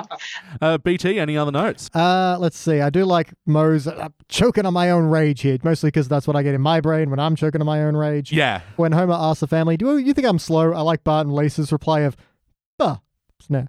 Snare is such a good word. I know Jekyll absolutely loved it when we reviewed it. Yeah, uh, it's it's a gr- it, And just while we're in that section as well, Marge goes, "Oh, it's not like you go to museums and read books or anything. Uh, uh, neither of which I do, guys. Am I slow?" bah. Okay, fair enough. BT, plow on. when I learn something new, it always pushes something old out of my head. Remember that I took that home winemaking course and I forgot how to drive. and it's a great example of the Simpsons and how. It's like, you Ah. were drunk and how. I love and how. hmm So, Diana, you're pointing out, you know, I know too much about HD era Simpsons. I really do worry what I've pushed out just to ke- keep this knowledge in there. It's not how brains work, I think. um, I, weird bit, but I actually quite liked it. Of when he's talking to the guy who's organizing the classes, it's like, my wife said this was a good idea. It's like, oh, you're married, are you? It's like, well, depends. Is there another way to get this job? it's like, and he's like- and also his follow up of, no. Oh, pair this with Last Exit to Springfield, where Homer thinks Burns is hitting on him. Uh, yep, tweed patches on a leather jacket. Ruined two perfectly good jackets. Such a great line delivery. And again, a, a part that wouldn't work if it wasn't a well structured episode is when he has no idea what to teach. It's just, um, Mm. hmm, no talking. Uh, I think that really works, even though it is a long dead silence. Miss Krabappel being a smart woman that makes bad choices, and Lionel Hutch just leaning in right after saying, I'm a real user of women.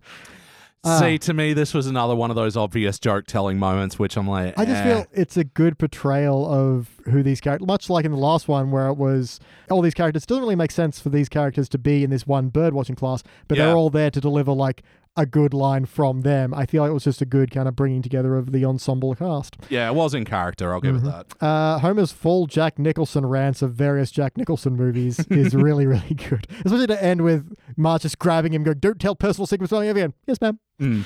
What would have been hard, but becomes actually kind of anti-hard in retrospect, is when Marge is like, "You just don't get it, do you?" And then he he doesn't, and then he kind of never does, which is what turns it into anti-hard. Um, let's see. Eat the pudding. Eat the pudding. Eat the pudding. Eat the pudding. Eat the pudding. Eat the pudding. Eat the pudding. Excellent vocal warm up Yeah, I exercise. gotta remember that one.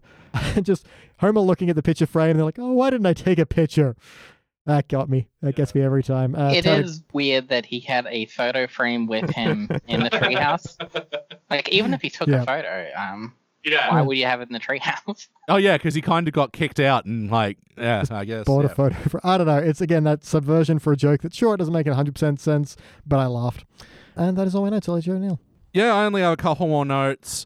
That oh hum hmm hmm just went on way too long, and like I was excited because yeah, this episode started out with the very abbreviated intro sequence. I'm like, all right, qu- uh, A lot of episode. yeah, but it was making room for a lot of these slow, drawn out jokes. That yeah, the obvious joke again of the Webster's Dictionary defines wedding as the process of removing weeds. And line deliveries as well. I do like Mo's delivery of uh, declaring my intentions to move in on Homer's territory. Like he's just, I like this outwardly gross Mo. That's not like the N- Not this creepy bushes one. The one Yeah. who's just, eh, you know, it's been long enough. I'm just gonna walk in. Sorry, I was just double checking something online. According to someone who wrote on the Simpsons wiki, Mhm. apparently this was the first episode to express Moe's feelings towards Marge. Oh really? ah interesting or Midge. Yeah. that would make more sense, seeing as he keeps getting a name wrong later. Yeah. Ah. And yeah, another well that The Simpsons would draw way too much on. Draw well past the point of any water being in that well. Mm. All right, now it's the unenviable task of ranking this thing. Beta, you're going first. Well, on my untarnished record of always being right, I'm gonna give this a gold. It's Wow, really? it's the opening is so good and it does have its problems but it's one where ah, I, I part of me wants to say that that was you know part of the simpsons effort to be subversive of the uh, sitcom drama and the fact that it doesn't land now is you know a product of its time that kind of thing and also i feel like a lot of this episode does a lot to what's the word I want here? D- dives for its jokes, basically. So we were discussing while you were out of the room that uh, why does Homer go to the treehouse and not go to Barney's or a motel or something like that? And the idea is it's just funnier. So there's a Mm. lot where it is just funnier, even if it doesn't serve the story exactly, which actually kind of makes me want to take it down a little bit. Yeah, excellent. like, And you Mm, it's- gave the it's- same ranking to Bart the Mother. yeah. mm. Do you want them to have the same ranking? Oh, what I want is not a part of this podcast. oh man, me just saying that then makes me want to drive it down to a silver. Uh, let me sit on this for a little bit. all right, uh, Diana, what do you reckon? Uh, it has to be a silver. If BT keeps it as a gold, you need to put in the spreadsheet it's fool's gold because this this does not deserve a gold ranking. You know, Uh, saying that makes me want to make it gold even more. you can put the first act can be like cubic, and then you you know Hmm. progressively get worse and worse, and it sits at like a bronze territory for a bit, and then the final minute you know is below that. but no, I think overall it is silver. It is funny. The story isn't good, but you're enjoying yourself while it's happening, I guess. Yeah, look, this was a very hard one for me to come to terms with because, yeah, I agree. There's at moments where this episode is a cubic, there's at moments Mm. where it's an utter failure.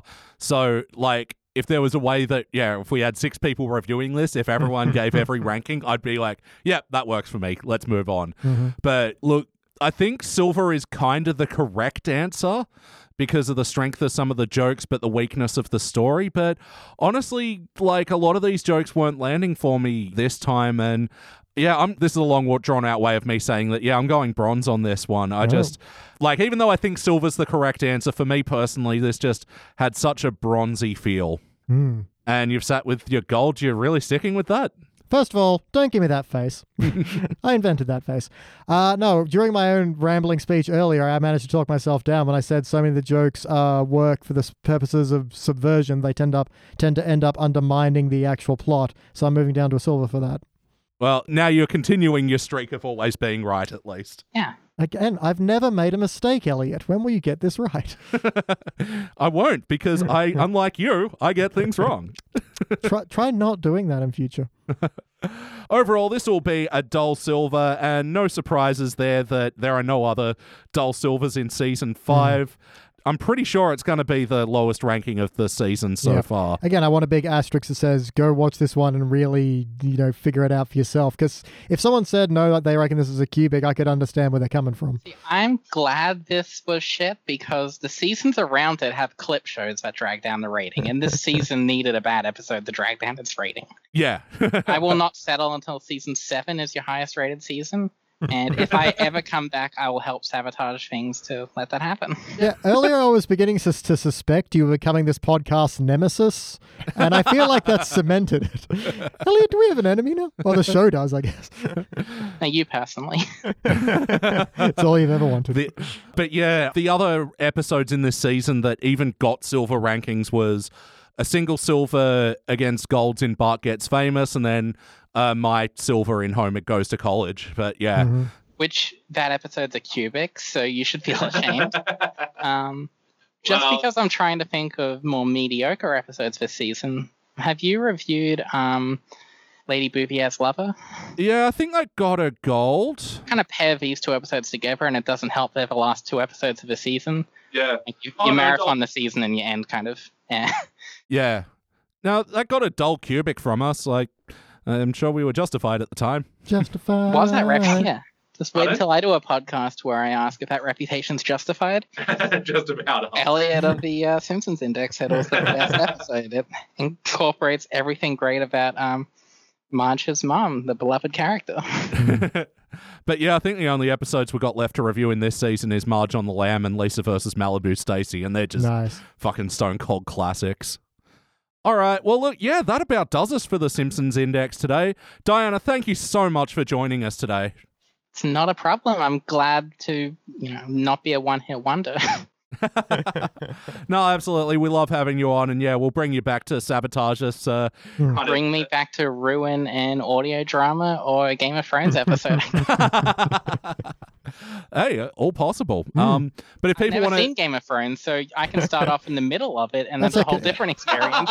I have thought of that before. It's like, can we bring in someone who's like, this is a random episode to them? yeah, So maybe, I don't know. uh, you can yeah pick a format of watching it worse than me. But um, until then, yeah, if people want to check out more of you on the internet, where can they go? I have a Twitter which is Gap Freezer, G A P F R E E Z E R. It is a dumb nickname from 2012, and I want to distance myself from what I was like in 2012, so we won't ask what the backstory is. and I have a YouTube channel that just posts uh, me playing Hitman, and apparently Elliot has forced people to watch it, which is good. There's some really funny clips in there. you can catch me at some Simpsons trivia when they come back eventually in Brisbane. I'll be the team that's winning. That's how you'll know it's me. Just throwing gauntlets left and right.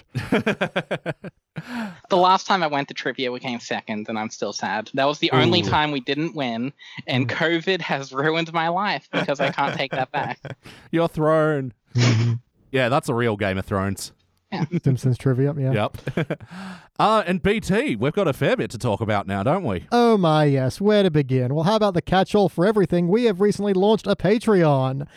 That's right. If you like what we do here at the Simpsons Index or over at Thrones of Game or on our new fiction podcast, Pulp Fury Radio, this is a way you can support all those projects at the same time. Yeah, so go to patreon.com slash sidequest studios. We've got a exclusive podcast that you can unlock there called Except When He's Not, where I take BT through the episodes th- of The Simpsons that he missed on The Simpsons Index proper. So Yes, it's all me all the time. Yeah, that's right. And yeah, like you said, it's our catch all for Thrones of Game, The Simpsons Index, and Pulp Fury Radio now. And yeah, with your support, we're hoping to make season two of Pulp Fury Radio bigger, better, and stronger, and all those Daft Punk lyrics. Yeah. yeah, to that, we also have Thrones of Game, the Game of Thrones podcast, where we watch the series backwards, where Elliot had never seen the show before, and it's, you know, the only Game of Thrones podcast in town. So what else are you going to do? Not listen to things? When are you and Jekyll going to make a um, Twin Peaks podcast where you watch them in any random order and try to put them in some kind of. Not gonna lie, sounds good. if we can come up with a snappy name, and it depends how the uh, Twin Peaks, if we can remix the Twin Peaks theme song. Yeah. just take random sections and then just put it back together. no, that's a good idea. I know Jekyll would be all over that. But you have to record the entire thing backwards talking and then do it back. Yep, don't eat the clues. that's right. That's it. Oh god. All right. Well, yeah, let's get out of here. Thank you so much again, Diana. Not a problem. I'm getting back to Hitman the second you let me. and BT, what are you getting back to once I release you from the from the den? oh, well, I have to go to my writers group where they're going to be looking at some of the early examples of new scripts for Pulp Fury Radio Season 2. Ooh. Yes. And I'm going to be editing all night. well, yeah, that's it from all of us. Uh, that's Diana. That's BT. I'm your host, Elliot J. O'Neill. And that's all the mustard in the house. Eat the pudding, eat the pudding, eat the pudding, eat the pudding, eat the pudding. Eat the mustard, eat the mustard, eat the mustard. That's wow, much that's harder hard to to say. Thank you for listening to the Simpsons Index podcast, which is also an online spreadsheet available at thesimpsonsindex.com. You can chat to us online at facebook.com slash thesimpsonsindex or at simpsonsindex on Twitter and Instagram. And now please stay tuned for the bonus scenes! You're not having a Porto, I hope. No. No, we're having su- we were laughing about it before because the restaurant's called the Honest Chicken, and Yeah. that I just, just- sounds It's suspicious. just suspicious, yeah. Nothing going on here, chicken. Not a front for anything chicken. you didn't say nut and chicken. Ha, that I would like. That should have been the um the restaurant from Breaking Bad. yeah, so we're recording now on all the things. So let's do a little round of the sinking game. Ready? Mhm. All right, one, One, two, two, seven. seven. Ooh, Sure. again with a curveball. Curve number. You're diabolical. Well, seven's not really a curvy number, is it? No, well, it, can, it can be if you you know draw the stem curvy. Mm. You can Depends do on the font you use. you Yeah. know. it. typeface. The Comic Sans version of seven is probably very curvy. It's probably wacky. So you can put a little loop in the corner. Let's talk about the wackiness of this font. There you go. You got a Don't font tempt me. index coming Yeah. up. You can. Today, Times New Roman. Where would we be without it? See, Wingdings one was the original, but then Yeah. Wingdings two. You know, it's bit, it's post classic. Talk Yeah. about the wackiness of wingdings. oh, Jesus Christ. You press the W, you get a filing cabinet. What's going on? What's going on here? Conspiracy theories about Yeah. 9/11 from it. And I will be playing more Hitman, and I will plug that later because it's a very good game, and I've put thousands of hours of my life into these games. Yeah, You should try the games; they're fun. I, I just don't have the patience for anything stealth. you can fuck around a fair amount. they are from my very understanding. funny if you fuck around. Yeah. Yeah? there's a solid amount. Of, a lot of fish beatings in this.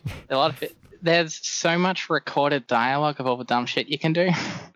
it's fun to fuck around. I just try to play it properly because I've been playing these games for. Hmm. I was Yeah. playing so for so long. I was legitimately scared when I played the series for the first time.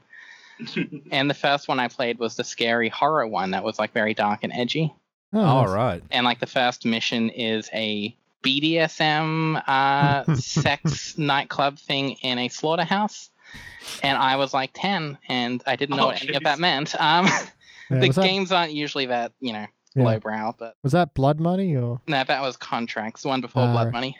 Yeah, so it's the edgy one. It was a good one. It's edgy. Hmm. It scared me. It made me feel uncomfortable feelings. So I didn't know why everyone was wearing leather masks and kissing. so yeah, yeah, definitely awoken something in a lot of people. yeah. Um, and now you know I can't get turned on without mutilated dead bodies in a slaughterhouse. Without a bald man with a barcode on his head in the in the room. Timothy Oliphant. Oh, we don't talk about that movie. That's the best of the two Hitman movies. They made Mm. two. that was a second. Yeah, Was it a entirely sequel or a unrelated. No, it's not a sequel. It was Oh. another because the first one came out in 07 and the second one came out in 15, I think. Oh Wow. wow! Um, That's the right, it first one did has too. a very transphobic scene and the second one has nothing memorable. So Which Yeah. is worse? All right, we better jump back in. Yeah.